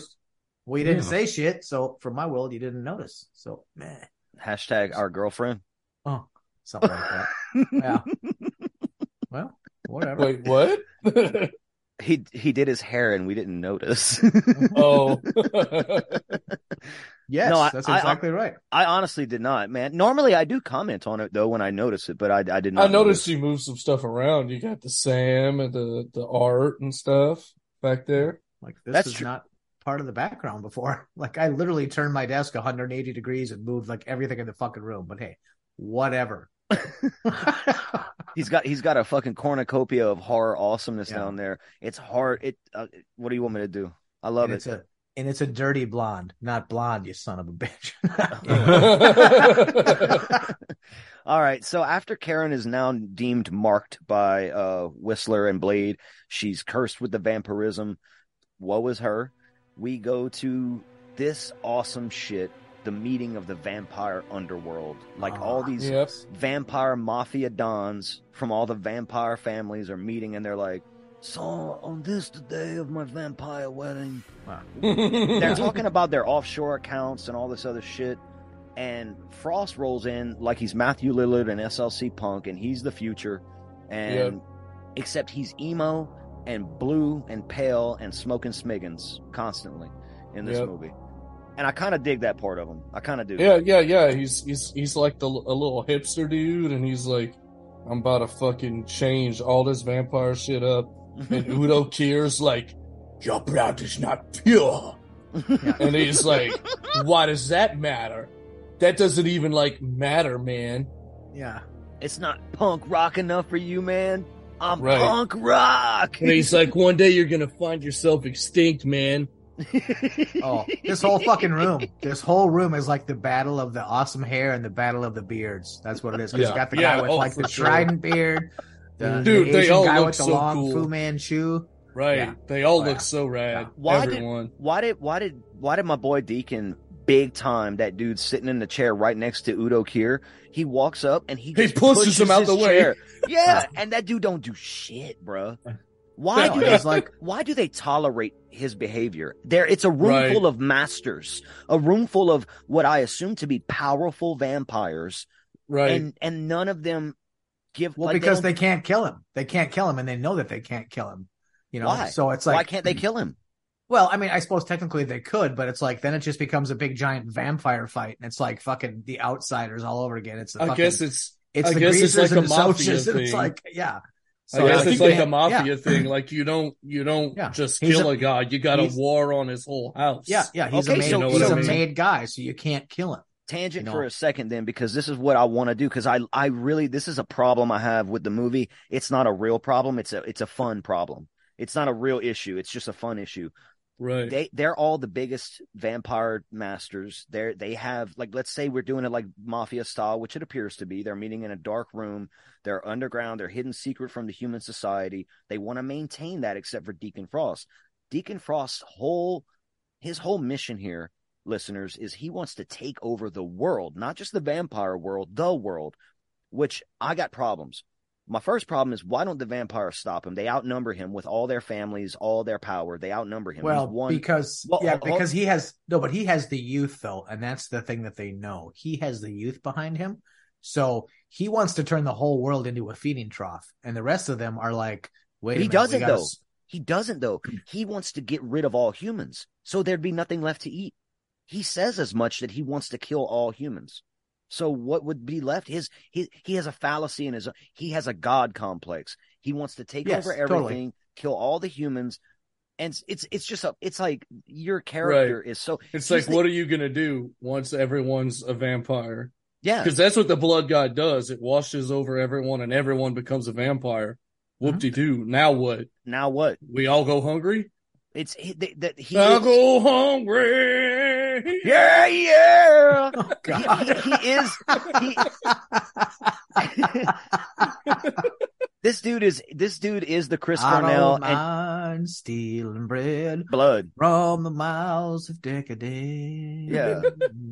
I don't mind stealing blood from the mouths of Deacon Frost. Uh-huh. Yeah. So this dude is the Chris Cornell. Quinn is his Eddie Vedder in the background going, yeah! Oh, yeah. And they're they're they're the And I'm going hungry. I'm going hungry. Yeah. That's the song at the end of the episode now. They don't Damn have it. it- any wisdom. They don't have any wisdom. That's my biggest issue with him and his character and all his little clan. They have no wisdom. They don't have a plan. They just want to take Mhm. over everything because it's it's the fun thing to do for them. Yep. And Yeah. Well, And I- that I could think- be that could be the So- fallacy of the youth. I mean, I know it's a I- stretch, but but still. I don't think so. I think that's exactly it. Youth, youth has energy, and youth rarely has vision. so Right, uh, I, no. I, I No, I think, sure, I think, sure, right. I think That's what I mean. relation. Youth has a lot of energy, but no nowhere to put it. they're steamrolling you, Trevor. What? It's What all you Go got? right. ahead, Trevor. Go ahead. So I, um, I, You gotta I think fight. You gotta fight for scraps on the nightclub, even from me. Even from me, because I'm still talking. I, I, I think it's a play on the difference between the old school vampires and the new school vampires, right? Because Deacon Frost has actually been around for like decades, even in this movie. So he's he's an established vampire working within the framework of the vampire network, right? So maybe at the time he's still following all the vampire rules and and all their codes and shit like that. Uh, so they basically look at him like the crazy old uncle at the fucking family reunion, right? Where they're just spouting some crazy fucking shit. It's like, oh, there's old Uncle Ted, you know, yeah, the you know so and so and all this other shit. Um, whereas they don't agree with him, but he's still part of the vampire empire, and he still has his own niche, so they can't outright just destroy him without causing ripples within their own organization and maybe being held accountable for it.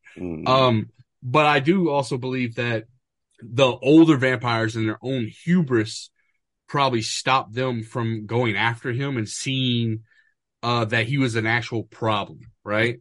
Mm. Just like when he's doing the research on the on the on the ritual later on, um, you know, the, the older vampire guys basically like you'll never understand any of that. Nobody can decode that shit, and he just thinks nothing of him, right? He thinks he's a weakling. He's like, oh, he'll never get one up on me, and then like shit changes, right? So I think it's it's a big play on the difference between the old school mentality of vampires who sh- are stuck in their ways. It's like, hey, we've been doing this for a thousand years, so we're just gonna keep doing it this way. And Deacon Frost comes along and he's like, I'm gonna play that game, and then I'm gonna swap it out on you and change it up because I don't agree with what you're doing. Well, Okay. but ultimately, you never want to kill one of your own because it weakens your cause, right? I mean, that's as soon as you start killing your own, then you have you have infighting, and then you are not able to go after uh, what is your primary source of problems. I mean, and for them right now, their primary source of problems is Blade, Yeah. and they all Yeah. sort of know it, but nobody wants to admit it. That Blade is actually the problem. I will, and I will give Frost this. He actually is going after Blade, and I think maybe that that could be why they let B- Frost stick around to an extent as well. Like as what what Trev was saying. Hell, But he- they might they might he just becomes- figure Blade will take care of him for them. Oh, that too. Yeah, Yeah, but he be, but he sort of becomes the trash man, right? He's just there to take the trash out. He sort of knows it. Like he's just gonna he's just a garbage man. He's there just to deal with their problems and not actually be part of the of the the committee that's trying to forward the overall vampire agenda. yeah, and he is considered someone who's not of pure blood. They keep referencing it in the They movie. They always bring Yep. it up and it bothers him, clearly. Yeah, so that's why he's got a little stick up his ass. I think. Mhm. Yeah. Um. So okay, we we let's get past all that. Uh, I did want to tangent on it for a second because I just I I thought it would. But we can't go too long on it for sure. Nah, the conversation it sparked was fun though. Um, Yeah. Karen goes back to her apartment where she's attacked by this police officer named Krieger. Mm-hmm. And this guy, you think he's a vampire, but Blade shows up again like Batman out of nowhere, beats the shit, beats the shit. Beats the brakes off that boy. Yeah, he and destroys Karen's apartment in the process. To which she's like, "Is this Is this necessary?" necessary? yeah. He's Poor smashing Karen. him through her coffee table, destroying her bookshelves, everything. He don't care. Um, I want to say, if this movie were made today, there's no way this woman would be named Karen ever. no, no, Karen, true. the name Karen Correct. has too much of a stigma on it. Yeah, unfortunately, because she's a cool Karen.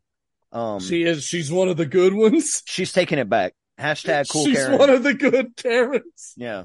You you learn right here that some of the the humans that work for vampires or have like They're cattle thralls. brands. Yeah, A what now? Mhm. they're thralls. Yeah, That's what they're called. Uh, that might not be what they call them here, but Uh, that's what in they're the called movie- in the movie- yeah. In the movie, they call them familiars. Familiars. Okay. Thrall, familiar, same thing. That makes sense. That's like a, a Dracula's. Um, oh my god, I'm blanking on his name. hmm What's his name? Tom Is- Waits. Yeah, Tom Waits. What? What's Dra- Y- y'all y'all both love Uh, it. Renfield. Renfield. Yeah, it's like Yes. Renfield. Okay, his familiar.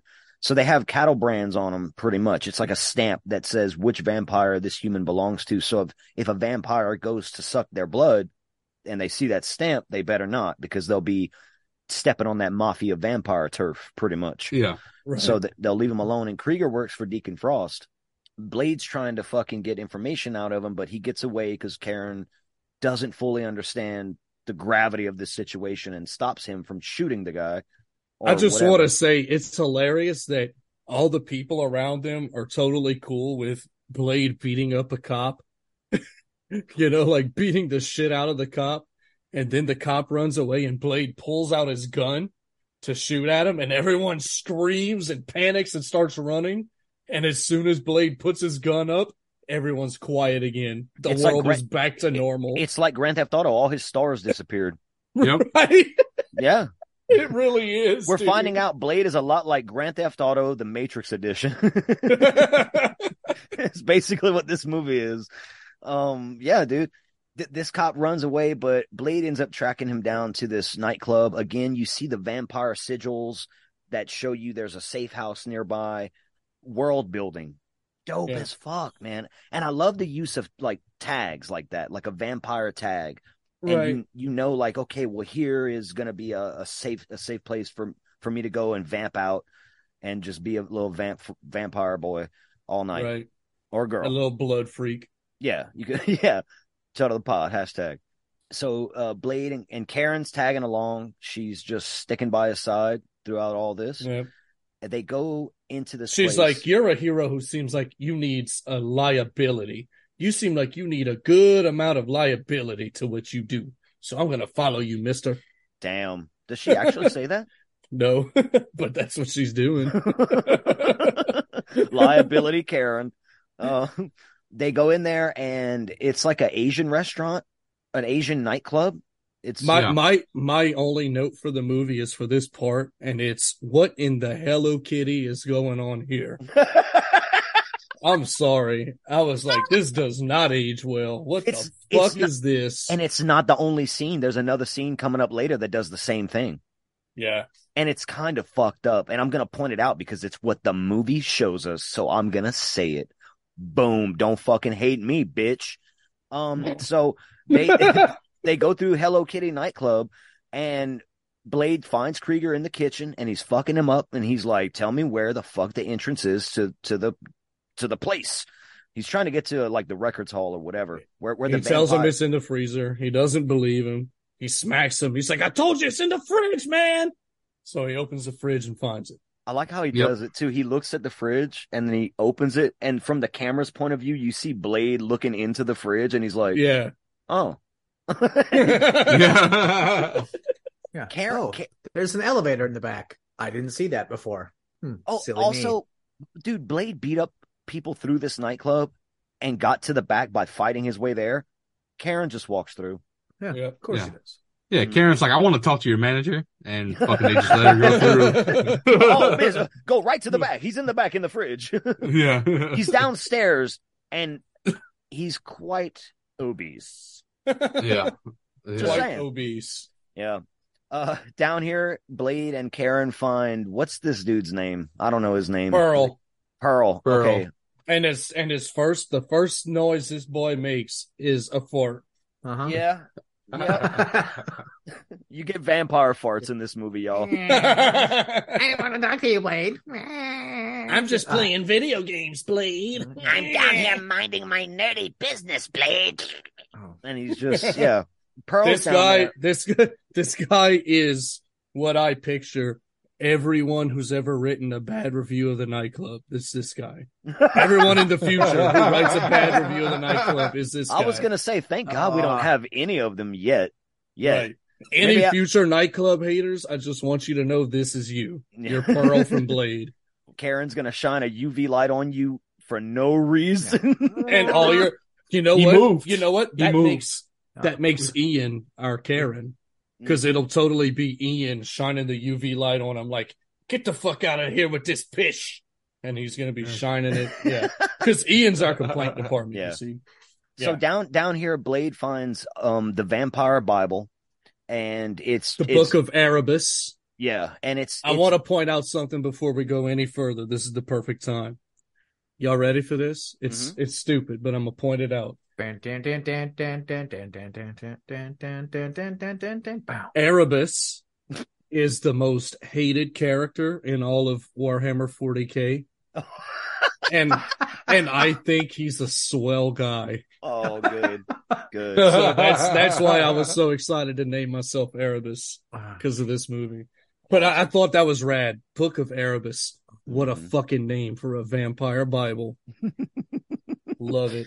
And this wastes no like y'all were talking earlier about where did the production money go? It went to every single scene in this movie, and this is another one. This set piece where the vampire Bible is displayed just Mm. amazingly everywhere. Yep. So fucking dope. Yep. We we we did kind of rush over Pearl and his death, but fuck him. Watch the movie. You'll Fuck see what Pearl. happens. Yeah. Yeah. He gets he gets burnt up. Yeah. He get, amazingly. I just want to Him say, but him yeah. him Yeah. crispy and fat. him him. The effects, the effects were awesome. that boy a Yeah. big that boy a big fucking crackling is what he is. that That that co- 400 uh, 800 pound crackling. that big Oh, there. cochon got turned into a big crackling. a big, a big cochon. Yeah. um. So the vampire Bible room is not respected by actual vampires because they bust in there. They and don't just give a fuck. destroy the shit. They don't care, dude. They I was like, look at these motherfuckers, these crazy kids. no reverence, no reverence whatsoever. It's like all them people that were tearing statues down. they don't care about nothing. Social commentary. Oh shit. I'm telling it's rife. It's rife. So um maybe it's just a tale as old as time and Blade reflects it, man. Blade's a fucking it's a standout movie. Cool. I'm learning sure. more. I'm learning more and more the more we talk about this movie. uh so Blade gets kind of captured by Quinn and his goons cuz Deacon Frost sent him out there. We skipped over a scene where uh Deacon Frost is having like a hipster nightclub party and he has the same exact room as the fucking nerd game programmer from Grandma's Boy. Yeah, boy. yeah. It's just that all white room and shit. Right. Um, so Deacon tasks Quinn with go and capture Blade. He wants him alive, and Quinn's like, "Uh, D- Deke, uh, bro, what do you mean?" Uh, uh, uh." no, but- for real though. What what the fuck are you thinking, Deacon Frost? What what do you mean? But Honestly. he gets close. We need him. yeah, Yeah. he gets close. Oh, I love this scene where one of the dudes like, "Hey, look, I've got Blade's sword." Little does he know, Blade has that. That guy is to- the most annoying cartoon character of a person I've ever seen. He's just like he's just like, I got his pig sticker. Then it blows up and he's like yeah, I like how he. It's like it's funny to him almost that his hand got Yeah. blown up, and then Blade's like, he starts laughing, and, and Quinn's like, "What's so funny?" Blade's like, "I'm expecting." I'm expecting company." company. It's such an action movie line, right? Right. hmm Because then Grindhouse busts in through the fucking wall. Yeah, he does. well, somebody's got to save your asses. With the blicky, nonetheless. Dude, Kill. fucking lighting up vampires like it ain't no one's business. To cut. They escape with uh, Karen, and I think they get a little piece of the of Erebus there, the little vampire Bible, and you get a dope ass subway scene with with honest tension, like hmm like real tension here for me. Whenever whenever uh, Whistler gets in a like a little bit of a pickle, Blade's like, "Don't worry, he can handle himself, knowing full well he fucking can," and he does. Yeah. 'cause He survives and they get away like amazingly from the vampires that are chasing them. Blade at the last second grabs the fucking subway car that's flying by, and they they escape on the subway. I do love how Whistler says, "I'm too goddamn old for this. Somebody get me a goddamn wheelchair." Right. because that's me. Just again, Whistler. A wheelchair with the blicky. Later at the hideout, uh, Blade Wheelchair blicky. Later at the hideout, Blade injects himself with this serum that suppresses his urge to drink blood. Um, but the serum is starting to lose its effect on him. Like it's it's not it's not working quite the way he wants it to. But while experimenting with a anticoagulant, Karen discovers that it can explode when it when it combines with vampire blood. So she's creating a weapon right here, and she manages to synthesize a vaccine that can cure infected people but it won't unfortunately work on Blade because he was born a vampire. Right. So it, it's too late for Blade, but not too late for her. She takes her little her little injection. She thinks though she can cure Blade's bloodthirst, but it's going to take a lot of years to to treat it. It just depends on what she can do. Frost and his men then later attack the hideout while Blade's away uh, doing some Blade shit. I forget what exactly he's doing, but he's yeah, off doing that's something. another thing. I don't know where the fuck he's supposed to be at at this point. Well, no, he he was some. It, there is a scene that shows him somewhere. I just don't remember where. I think he was going to pick up a serum. He was going to pick up serum, then he bumps in afterwards, mind you. He bumps into Deacon Frost, and it's the thing where Deacon has the little girl.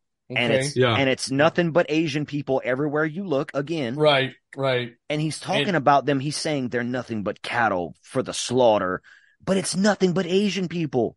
Why did they choose to do this like this? Oh, I don't know. Maybe he's in Chinatown, dude. He I don't is. He is actually in Chinatown. You see the shit like hang, the little balloons and uh, lanterns hanging, but I'm like, why did they do this twice in this movie? Like Uh, twice. I don't know. So and dude, Deacon Frost is a piece of shit. He throws, Yeah, he that throws the little girl, girl into traffic and runs away. through. And Wesley Snipes a- still shoots at him. Dude, so much gunfire in public in this movie. It's amazing. And he saves that little girl I want to save. Imagine going home and trying to tell your parents what just happened after that. Right. Oh be like, God. our kid's on drugs. Yeah. That's when, and I thought it's funny because this is when Frost and his men show up at the hideout. Mm-hmm. Where the fuck was Blade? There is a scene. Trev, you, you, you brought this movie to us. What's Blade doing right here? What's he doing right here, dude? I think he's just traveling, bro. He's in between spots. Okay. That's fair yeah, enough. he's he's he's got to be right because he's out in the day doing shit. he does show up in his car right after this. So yes, he was Yeah. somewhere doing something. They they fucking they bite Whistler and they take Karen and Blade shows up and sensually, sensually, man, starts rubbing the blood off of fucking Kris Kristofferson's neck while he gives his eulogy to himself. And it's so sad. it's sad, but it's sexy at the same time. And Blade's thirsty as a motherfucker, because he's looking at that blood, wiping it slow, and I'm just like, he wants to tear ass right now. But Yep. Whistler demands a gun. Grindhouse. I want to point out. I want to point out the gun right here too. I wanted to ask because- Grindhouse what kind of gun is it? Oh, go ahead, Grindhouse. 'Cause I'm that pretty thing sure is this a- is a, a, a prop Yeah. design. Yeah. It's a prop gun. You're the gun Yeah. guy. What's that gun, man? whole Mhm. goddamn thing is all prop guns. I mean, it's it has a little bit of a Desert Eagle feel to it, but then it's just the whole thing. I mean, is like so don't know. rad looking. It looks cool. I, I wanted to point out that I love the guns in this movie. They just look good. Oh, Well, yeah. but Yeah. that's the whole thing, and that's I I honestly where a lot of the uh quote unquote shekels went to this movie is just oh, I'm sure. making Yeah. shit look just like legit as hell. Yep. Grindhouse takes the gun from Blade and he, uh, What? yeah, th- this is actually a sad scene. Homeboy Yeah. shoots himself off camera. He's like, too. "Fucking run, you stupid son of a no, no, walk away, you stupid son of a bitch." Yeah, he basically turns into like that, that mean old man that's shooing Mm-hmm. away like a dog. Kind of Yeah. like, we don't want you Well, I here anymore. Get out I of think he here. is. Didn't he want Blade to finish him off? And Blade was like, "Nah, I can't do that shit." Right? Yeah. Something like that. yeah. And and he was like, "Fine, I'll do it myself. Get out of here, you cur." I'm like, Hmm. oh, shit, okay. you fucking cur. yeah. Oh, there's a whoop ass. There's definitely a whoop ass handed down at the end of this scene. Yeah. Mm. Bite me and get it over with. And he's like, mm, not so much. No, he don't bite him. They beat the brakes off of that boy. Oh, they do beat the brakes off that boy. Oh, all the way. oh, Fucking the brakes gives him done fell off. the- yeah. Mhm. we get the finale here. The well, the build up to the finale because Blade shows up, and you want like even Deacon Frost is saying, "Why do I hear gunfire? I want him alive." Like the vampires are trying to kill Blade as he's entering the compound, and it's like this is not right. Because by the way, at this point, we're out in the desert in some ancient vampire temple. Dope. Uh, Right. That was that was constructed explicitly for the uh, resurrection of the blood god La Magra. This and I what- like how he's like, these dummies forgot forgot this thing existed. yeah, Just that one little bit of dialogue. These fucking idiots done forgot about this thing. they forgot about the old world vampire temples, man. Right. Yeah, they don't remember how to harness the energy from the blood and resurrect the old gods. Right. Uh, this movie's getting cosmic at this point. Blood magic is at hand, so there you go. But it, this Blood what- magic and old gods, man. Absolutely. that's what Deacon Frost, his whole MO is here. He is using Erebus, the old Bible, all this research to put this shit together and realize I need the blood of the 12 houses of vampires plus the blood of a daywalker to resurrect La Magra, the blood god. And he wants to embody the blood god. So he, he, he, they take Udo Kier, like y'all said, out to see his first, sun- his first sunrise. It's the And best. this- I love this this shit scene. is- It's brutal, bro. It's gnarly. Yeah, it's a good kill. It's beautiful. That boy splits open like a fucking He splits like a sausage. cut. sausage. Yeah, he splits like a fucking overcooked sausage, dude. Mhm. Like you microwaved a hot dog for 10 minutes. Yep. it's true. Extra crispy the way the way Trev likes it. Oh. Uh, True. True that. so they go there. Blade is fucking breaking in, and he eventually does get subdued because he sneaks into the Deacon Frost room. Wait, how is his room in the desert if that was at the penthouse? I'm confused. Bro, Oh. don't ask these questions. Yeah. They they Oh, built another No, no, one. no, no, no, Fuck no. it. Okay, no, no, no. This is what happens. They broke into the pen. He breaks into the penthouse Yep. and gets subdued in That's Deacon how Frost's he's room Okay. by his mother. By his mom. dun, Yeah. What? Yeah. Yep. I, I've always been like, man, why is his mom trying so hard to bang him? This is so weird. Yeah, well, She don't that- care. that- She a vampire. yeah, that that's coming in a yeah, yeah. Why? Oh man. Th- Then they bring him to the temple. So the, now they're at the temple, and that's where the fucking family's all there. Blade's mom is just hardcore stepmom stepmomming him with the seduction. It's She's weird. still, she's still a hottie though. Oof, mama's still a hottie. She is. His mom's his mom's gorgeous, but uh no, man. Yeah. I'd stick her butt. Stick her butt. Stake her butt. Yeah. Oh, stake her Steak butt. it. Oh. Yeah. Steak it and then bake it. All right. Uh, Steak and bake. yeah. Bake and bake. Blade gets uh forced into it's called the Temple of the Eternal Night, by the way. Fucking metal as Mhm. shit. Um, and Frost performs the summoning ritual for La Magra. He gets the blood of Blade. He gets all the other vampire houses to follow him because he killed, uh, he killed Udo Kier, Mhm. and uh, they go through with it. And all of the fucking vampire family dons, all all the vampire dons, skeletons, PlayStation Rad. PlayStation One I don't give a skeletons fuck. It's burst out of them. With wings. Yeah. Dude, yeah. this part was so fucking cool when I was a kid, man. So fucking rad. Fuck, it was it was cool when I rewatched it. I was like, oh Yeah. yeah. Hell yeah, hell yeah. I don't I even, mean, it I don't even care about the graphics. it looks Like, I know- but I love it. yeah. I love It, It was amazing graphics for 1998. Like, Just like with the Mummy, I enjoyed looking at it and being like, ah, the '90s. Yeah. Yeah. so Blade does get drained of his blood, uh, but Karen allows him to drink some of her blood, and he's and he she's recovers. like, "Don't stop." A lot. yeah, yeah. Oof. It was definitely, it was Yeah. definitely, uh, Well, she does get to she does get to find the boyfriend again too, though. Remember that? Oh, Don't that, the yeah, boyfriend. that's the payoff. Yeah, Deacon That's Frost the payoff. Yeah. pushes her into like a hole, and she falls down into this pit, and you get Deadite Curtis being like, Yeah, You ever give a second thought, Scott? yeah, Karen. Yeah. Karen. "That shit's nightmare fuel, dude." It really is. When I was a kid, that scared me. That's the scariest That part scared of the movie. me. I agree. yeah. Oh, mm-hmm. definitely. And I'm like watching her climb out, and I'm like, how come that boy don't ever climb out of there? Yeah, well, well she had know. a oh. she had like a an instrument to help her. Help. She had like a, she had a thigh bone, a broken Yeah. thigh bone. Oh. Yeah. He was just too dumb to escape. Turns out, too Yeah. dumb, Oh. too dumb to treat, Well- too dumb to treat her right, and too dumb to escape. And, it- and they kind of make it feel that like not everybody survives the vampire transition, right? Because he was looking like fucked up. Well, that's the whole thing. Some people are just too weak to take it. They Yeah. just can't do it. Yeah, Yeah. and that's just. I mean, you want to talk about society these days? There are some people that are just too weak to take it, and they just can't. They don't. They don't survive the transition. I Yeah. agree. I agree. That's why we have complete- burlap sex. Curb stomp them dogs. Frost completes the ritual and obtains the powers of La Magra. And at this point, Blade is like, oh, hell no. And he comes back full force after killing his own mammy. He kills his mammy. Mammy, Done mammy. did away with her. After she Quick tries to too. fuck him. Like like quick as fuck. He's Yeah. just like, nah, bro. Not my mama no more. You a little vampirus.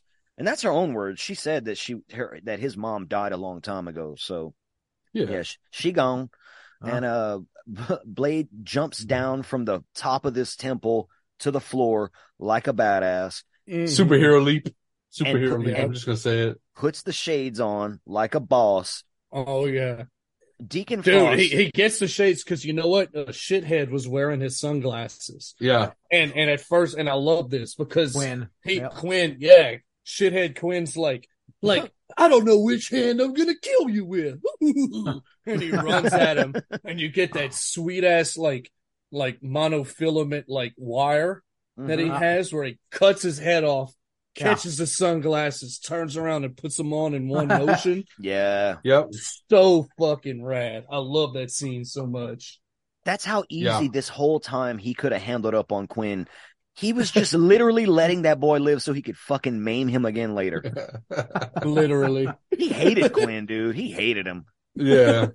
But when when it came time to cook, he cooked my boy real quick. And yeah, he slapped the shades on, turned around, fucking Rocky Maya Maivia action superhero Yep. star style, and just fucking fought a god. He fights a god, dude. Deacon Frost has the powers of a god, and at first he's like Goku. He's toying with Blade, letting Blade get some licks in. Then he's like, "All right, here's my real power," and he fucking speed runs all over the place. And Blade has that fucking serum though that Karen made, and he starts fucking ninja starring that shit into into my boy's body. And Deacon Frost at first is like, "This ain't nothing," but then it, it becomes way too much. It's just way too much. And Ricky, here's your line. Some motherfuckers always trying to ice skate uphill. And he fucking Yeah. he fucking roundhouse roadhouse kicks Fucking shit out that roadhouse kicks. into Yeah. his head. And- And, that, And it that was a really cool scene. Like the, the serum, because there's a scene where like all the fucking serum injectors are sticking out of his body, right? But then like you see the serum pour into his body. Like it was really well fucking done. and then that boy swells up like the Stay Puft, and he blows up, blood it everywhere. blows up like the old fucking Gushers commercials when the, the kids would eat the Gushers and their heads would turn into fruits and shit. Yeah. That's what that's what the graphics for the, the, the this kill and the two karate people that he killed earlier remind me of. Mhm. Well, we Well, he gets a- all those all those cylinders in him, and I think he's actually got one in his dick. If you look at that, it looks like he took one Yep. right in the mushroom head. And he's just, Just for good measure. yeah. Why the hell not? Yeah. After they survive this shit, Karen's way at the top of the temple and she's like looking at him and Blade's way at the bottom and he's like, All right, I'll see you in 30 minutes. And he starts walking up to the top. Yeah. They finally get out and um she's like, you know, I can make a serum that'll cure you. And he's like, Actually, I want you to make an improved version of the blood serum because I want to keep on doing this thing. And the movie ends like that, but this is where if this was a modern Marvel film, the credits would have started rolling and then You we'd see this. Blade in Moscow. There's some guy that's trying to trick a chick into this fucking vampire dorm because you see the vampire stamp on the wall. And Blade is speaking Russian to this dude. Right. Nothing is scarier than Blade speaking Russian, bruh. You're right. You're right. Hey, Biafra. Zastane Vofremia. Tovarish.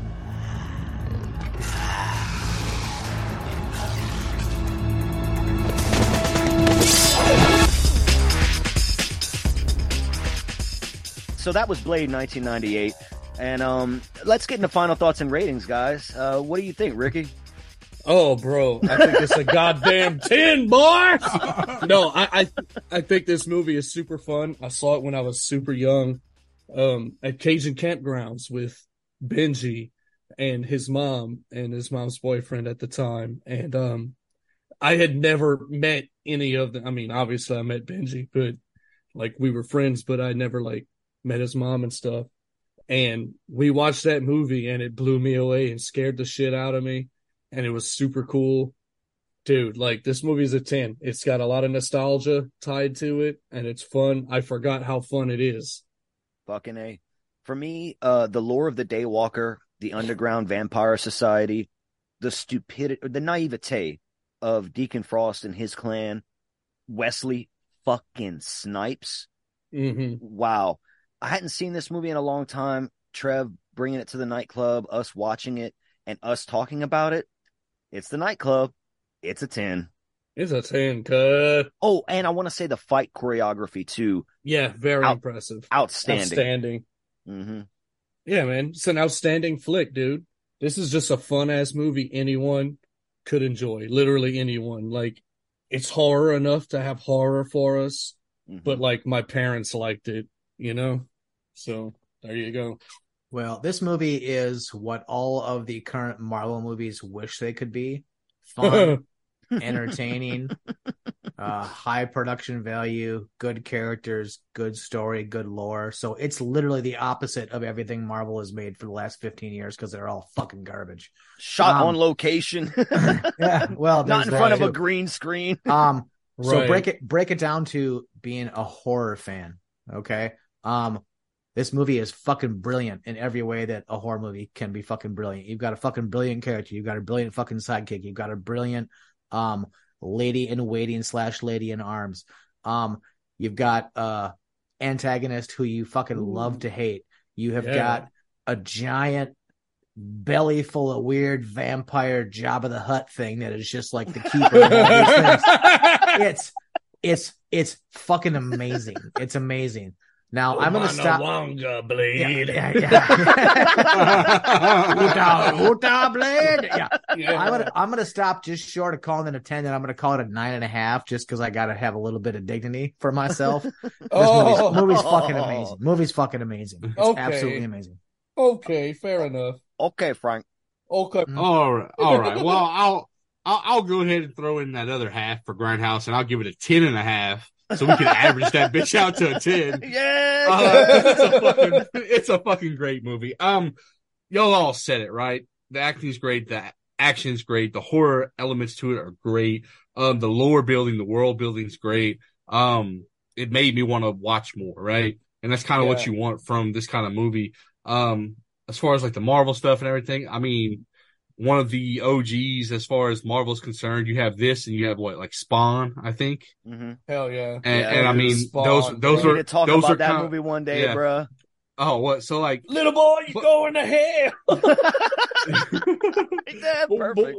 One thing I do want to point out is is like a lot we see, especially from like Marvel, is is they don't like to lean into R ratings, and this movie is a perfect example of lean into that shit if it calls for it, right? Right. Um, you know, just like Deadpool and Logan, which were fucking R rated films that made tons of money. Blade Also made three times.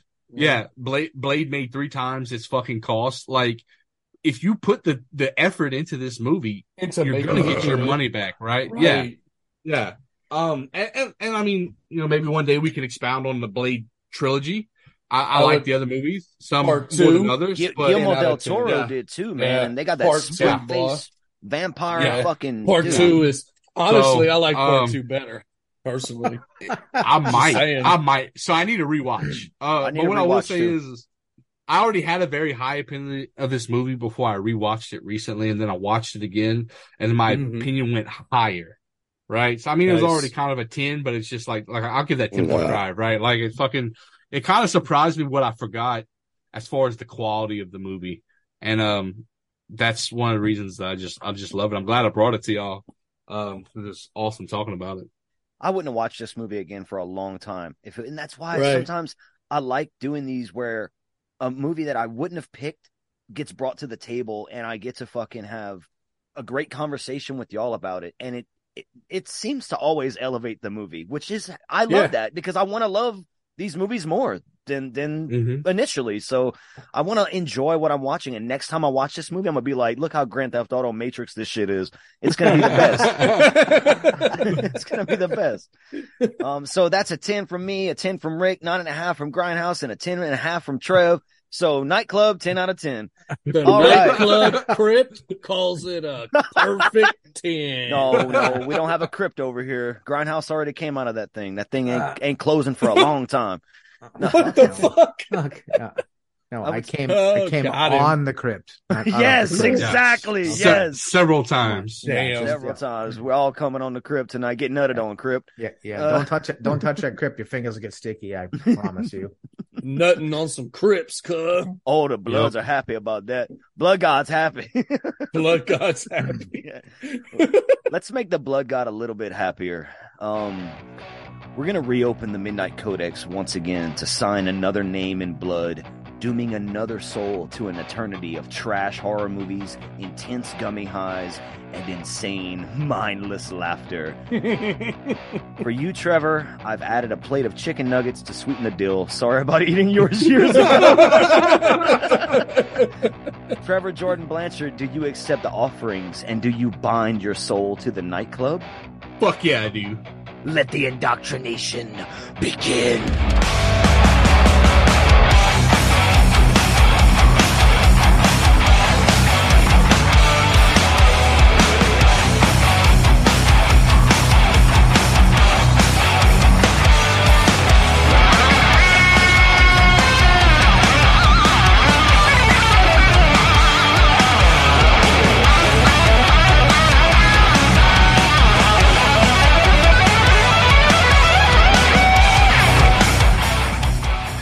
The part where we? Oh, okay, We play music. Mm-hmm. okay. I thought it was the part where we This shake is- our titties. No, this is the part where this is the part where Trevor has to give up one of his nuts so Travis can be whole again. I'm telling you, man, it's all about the Wi-Fi ball, man. The Dude, you need a ball. Wi-Fi nut, dude. Yeah. Oh shit! Can I change the channel? Can I be like, hey, Google, and then my ball? Yes. Yes, Yeah, yes, you can. I'm all for it then. The perfect blend of technology and flesh. I'm Tetsuo now. First, Trev, we have three questions for a TJB. Is it too fast or is it too furious? Too furious. Eh, both. Uh, Can you give us an analogy for ADHD? oh, it's like chicken without the skin. Oh, Chicken nuggets without the eh, skin. oh okay. You kind of saved yourself halfway through the end. Yeah. All right, all right, all right. How would you describe the nightclub? Cosmic as fuck. Ding, ding, ding, ding, ding, ding. So, Aw. with that being said, everybody, let's Oh, raise so a what- toast. Every time we add somebody, we cut the number of questions in half because I had way more fucking questions than that. I think I got Well, let's one go. right, and you Let's still go. let me Oh. in. Jesus You had, Christ! you had three. You had three Oh. questions. no, I, I, had don't like remember. no, I had a lot of questions and I got most of them wrong. Well, Oh. Grindhouse, Grindhouse, ask Trevor another question. Ask him. Yeah, ask him yeah, let's go. ooh, Give ooh. me- give me Ask- the I want to ask one too. I want to ask All right, one too. go ahead. Let's do it. You don't get a toast Oh. yet, bitch. Okay, so Trevor, Uh. if you were asked by the gods of the nightclub to sacrifice one testicle so Travis Maxwell Boone could be a whole human being again, would it be a Google Wi-Fi ball or would it be an Apple iPhone ball? Oh, it's a Google. It's a Google Wi-Fi ball because we're not. We're not. We're, we're, we're not going with the mainstream Apple. Fuck that. It's got to be an Android ball, man. That's. Uh, well, Oh. I'm an I- I- Android guy. Uh, Uh, well, he only gave me two options. It's a trick question. those are the only Yeah. two options. yeah, I it's thought Android nightclub. was Google. It's the nightclub, is. bitch. It It's a- everything's a trick. Google, Google, Google is Android. Okay, Travis, Google, Google is Android. Just for the record, Yeah. so he's, Eh, to me. okay. Well, so technology, not your thing. Got it. Okay. Okay. I got one. okay. On the inside of your testicles, how many sperm cells do you have in one testicle? Over nine thousand. Perfect. that makes me happy. Uh, All right, Yeah. so there it is, guys. Trev, you are now bound to the nightclub. You are part of the show, sir. Let's raise a toast, raise a glass, raise a nutsack to Trevor Jordan Blanchard. Thank you for being here. Uh, Please nobody raise a nutsack because I just I, I don't have an image tonight. I'm too tired. That's fair. That's fair. I fundamentally believe that vampires are stupid, and I don't know why anybody would like them. On the off chance that you do, go and watch Blade. yeah. Much like Twilight, shine bright like a diamond. what? No, what are you talking about? No, leave it. It's perfect. I'm leaving it in, but God do it. Wow. Okay. Huh. When you're in New York, keep your gun in your coat. Otherwise, you're going to get them stars, cuh. Them stars going to pop up, and Grand Theft Auto police going to get you. Embrace the Matrix. Embrace the Grand Theft Auto. Keep cutting up and stay spooky. Laissez le bon temps rouler, chat.